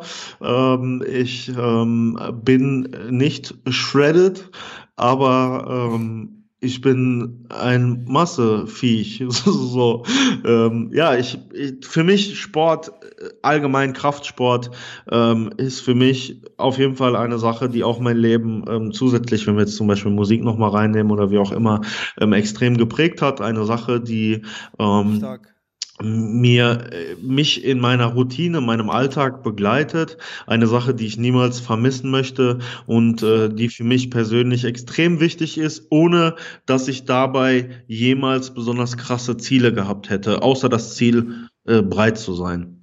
Ja? ja. Stark, stark. Was sind so deine, deine, was, was drückst du auf der Bank, trainierst du Beine, machst du Das Kreuze? ist genau, das ist alles, alles genau, genau, genau, genau das. Ich habe niemals Ambitionen gehabt, dass ich jetzt sage, ich muss jetzt 160 äh, Bank drücken, drücken oder so. Ich trainiere alleine. Das heißt, ähm, ich mache meine Sätze bis 100, 110 Kilo hoch alleine, so wie ich mich fühle dann an dem Tag, wenn ich Brust mache, zum Beispiel beim Bankdrücken, ne?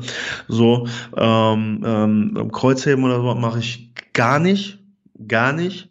Ähm, Beine trainiere ich, wenn ich mit meinem Hund draußen bin.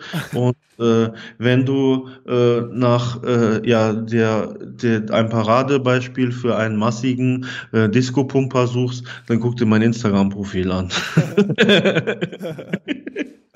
ja, stark, Mann. Stark. Also wie gesagt, für mich hat Kraftsport für mich ist es das Geistige, was dabei überwiegt, zusätzlich zu dieser Straßengeschichte, dass es für uns natürlich in einer gewissen Phase auch wichtig gewesen ist, breit zu sein.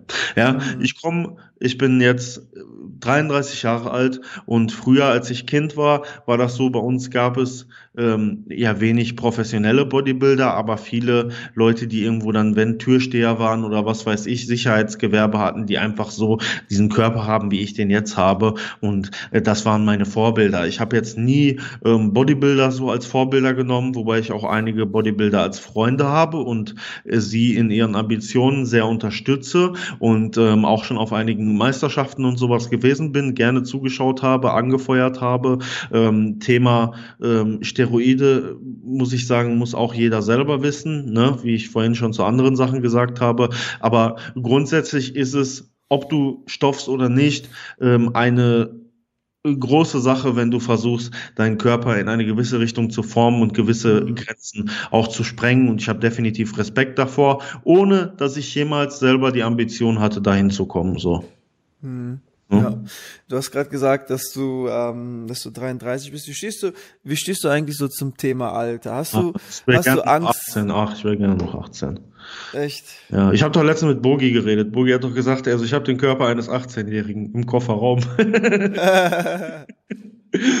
ja, so, ähm, ich fand 30 fand ich echt scheiße, als ich 30 geworden bin. Ich fühle mich ja. immer noch wie Anfang 20, ne? Also so, ja. das ist alles cool. Aber ähm, alleine die Zahl, so Age ja. and nothing but a number, aber die Zahl stört mich, ja. Ja, ja. ja. ich, ich weiß, was du meinst, Mann. Aber was ist so deine Philosophie, wenn es ums Altwerden geht? Lass dir, lass dir, lass dir auf jeden Fall den, den Flow nicht nehmen, den du, den du in deiner Jugend gehabt hast. So wie wir, wenn wir jetzt Musik als Beispiel nehmen, zum Beispiel, ähm, das Gefühl, was du gehabt hast in deiner Jugend, wenn du Musik gehört hast, behalte dir das immer bei. Und äh, dann kannst du geistig niemals altern. Vielleicht altert dein Körper, aber dein Geist nicht. Ja. ja? Stark, stark. Ja. ja, Mann, also wir haben jetzt ähm, fast zwei Stunden voll. Ja, ich habe auch schon einen roten Kopf. Den sieht zwar keiner, aber. Also für mich, ähm, für mich war das einer der coolsten äh, Episoden, hat für mich äh, sehr viel Spaß gemacht. Ich wusste das mit dir, also bei dir war klar zu 100 Prozent mit David Brachial. Ähm, ich bin auch privat ähm, ja ein Fan von dir. Danke, Mann. Und, äh, ja, wünsche dir natürlich auch. Wir werden uns ja eh bald sehen. Sehen uns nächste Woche, Digga. Nächste ja, Woche. Nächste Woche. Ähm, da freue ich mich drauf. Also wer Max supporten will, Max, ähm, sag mal eben dein YouTube und dein Instagram. Max Cameo, Cameo mit C, C-A-M-E-O, Max mit X, ja, ganz einfach. YouTube, Instagram, Facebook, YouPorn, ähm, ähm, My Dirty Hobby, ähm, X-Hamster, Brothers, ähm, Reality Kings, Round and Brown, da könnt ihr mich überall finden.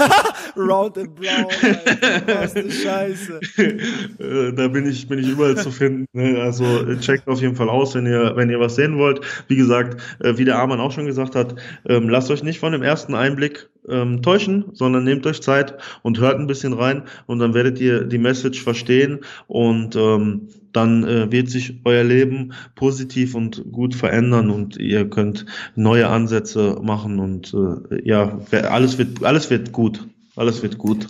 Genau, wann bringst, wann bringst du eigentlich Merch raus? Ich habe schon Merch draußen, aber Echt? das war mehr so ein bisschen so Spielerei. Ähm, ich bin auch eher, sage ich dir ganz ehrlich, ähm, ich, ich kenne mich ja so ein bisschen aus mit Textilien. Ich weiß, dass so der eigene Merch ist mehr so ein Gimmick, was man macht.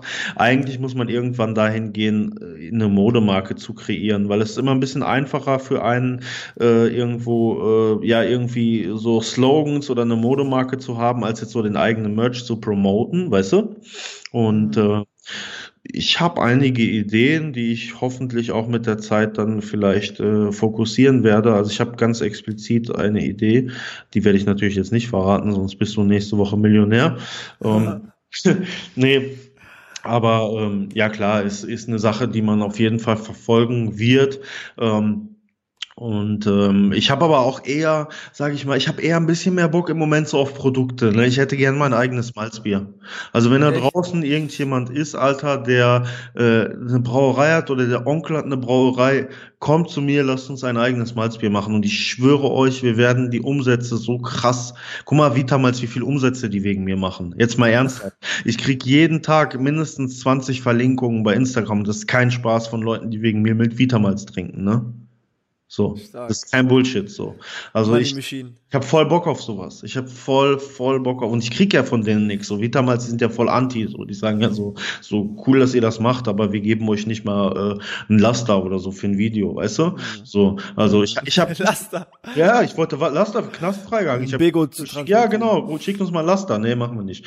So, also ähm, ähm, für mich wirklich so, ich glaube, so Produkte, hinter denen ich stehen kann, weil ich damit was verbinde. Und Malzbier, das denken ja alles, dass immer so ein Joke ist. Ich war damals wirklich auch äh, sehr dünn unterwegs und ich habe in der Ma Phase, wo ich Masse zulegen wollte und angefangen habe zu trainieren, habe ich viel Malzbier getrunken und bei mir hat's halt angesetzt so. Äh, deswegen bin ich halt überzeugt davon. Klar, ein bisschen was davon ist auch Spaß und Entertainment, aber äh, Produkte, eigene Produkte zu haben, mit Leuten zu kooperieren und äh, Produkte zu kreieren. Auf sowas habe ich voll Bock, wenn ich hundertprozentig dahinter stehen kann. So. Mhm. Mehr jetzt auf, als auf Merch, so, weißt du? Mhm. Also ich kann, ich kann nur abschließend sagen und mich wiederholen, was ich am Anfang äh, gesagt habe. Ich hätte das am Anfang sagen sollen, Alter. Jetzt habe ich das am Ende gesagt. Am Ende hört doch keiner mehr zu, Alter. Am Anfang bestimmt die ganzen Firmen, diese ganzen, ganzen Bodybuilding-Firmen und so, die alle Rabattcodes geben wollen, die haben das haben das, hätten das hören sollen, weil da hätten die mir sofort Exklusivverträge und 10, 20 im Monat Alter. Jetzt, jetzt liegt an jedem Zuhörer, die Firmen anzuschreiben und zu sagen, ey, Max hat Bock auf Kooperation. Firmen, ne? Ja. Also Kooperation, nicht diese eure Rabattcodes, sage ich euch ganz, die euch so von ganz unten tief reinschieben, dass sie oben wieder rauskommen. Eure Rabattcodes will ich nicht. Wenn ihr was wollt, ich bin Geschäftsmann, es muss ums Geld gehen, Leute. Real talk, man. Free cash rules everything around me. money, money isn't everything, but everything needs money. Right. Ne? Ja. Also ich wollte. Over bitches. Was? MOB, Money Over Bitches. Money Over Bitches. ich, ich, kann nur, ich kann nur das wiederholen, was ich am Anfang gesagt habe, auch äh, an dich nochmal. Und bevor mir jetzt jemand sagt, hör auf, den Leuten in den Arsch zu kriechen, guck mal, wenn ich jemanden feier, dann mache ich, stehe ich auch klar, dass ich, ihm das, dass, dass ich ihm das auch sage. Ich in denk, den Mund. Los. Ich, ich denke, guck mal, ich, ich bin mir sehr sicher, dass du auf jeden Fall ganz krass bei YouTube durchstarten wirst, weil du auf jeden Fall eine einzigartige Persönlichkeit für den YouTube-Raum bist, aber auch bin ich mir auch sehr sicher in, ähm, ja, auch als Mensch und ähm, du bist einfach für den Erfolg, glaube ich, so prädestiniert und ähm, ich weiß es. Ihr habt's hier gehört, diesen Podcast, Alter, und wenn Max später ganz oben an der Spitze ist und nicht an mich denkt, Alter, ist er ein 31er. Ich hab's, ich hab's vorher gesagt, Alter. Wir werden sehen. Vielleicht werde ich auch noch Mönch und ziehen mich ins Einsiedlertum zurück. Müssen wir mal gucken. Ich bin entspannt, weißt du, ich gebe meine Arbeit, ich gebe meine 100 Prozent und was da rauskommen wird, äh, wird da rauskommen und wenn es nicht kommt, ist auch gut. Weißt du, was ich meine? Aber ich will am Ende nicht dastehen und nicht sagen, ich habe alles dafür getan, weißt du? Mhm. So. Stark, also, also am Ende da stehen und sagen, ich habe nicht alles dafür getan, um mich zu korrigieren. Ja. Ne? Ja. So. Also das waren jetzt zwei Stunden Podcast, intensiv, hat mir eine Menge Spaß gemacht. Mir auch. Ähm, hast du noch irgendwelche abschließenden Worte an alle Zuhörer?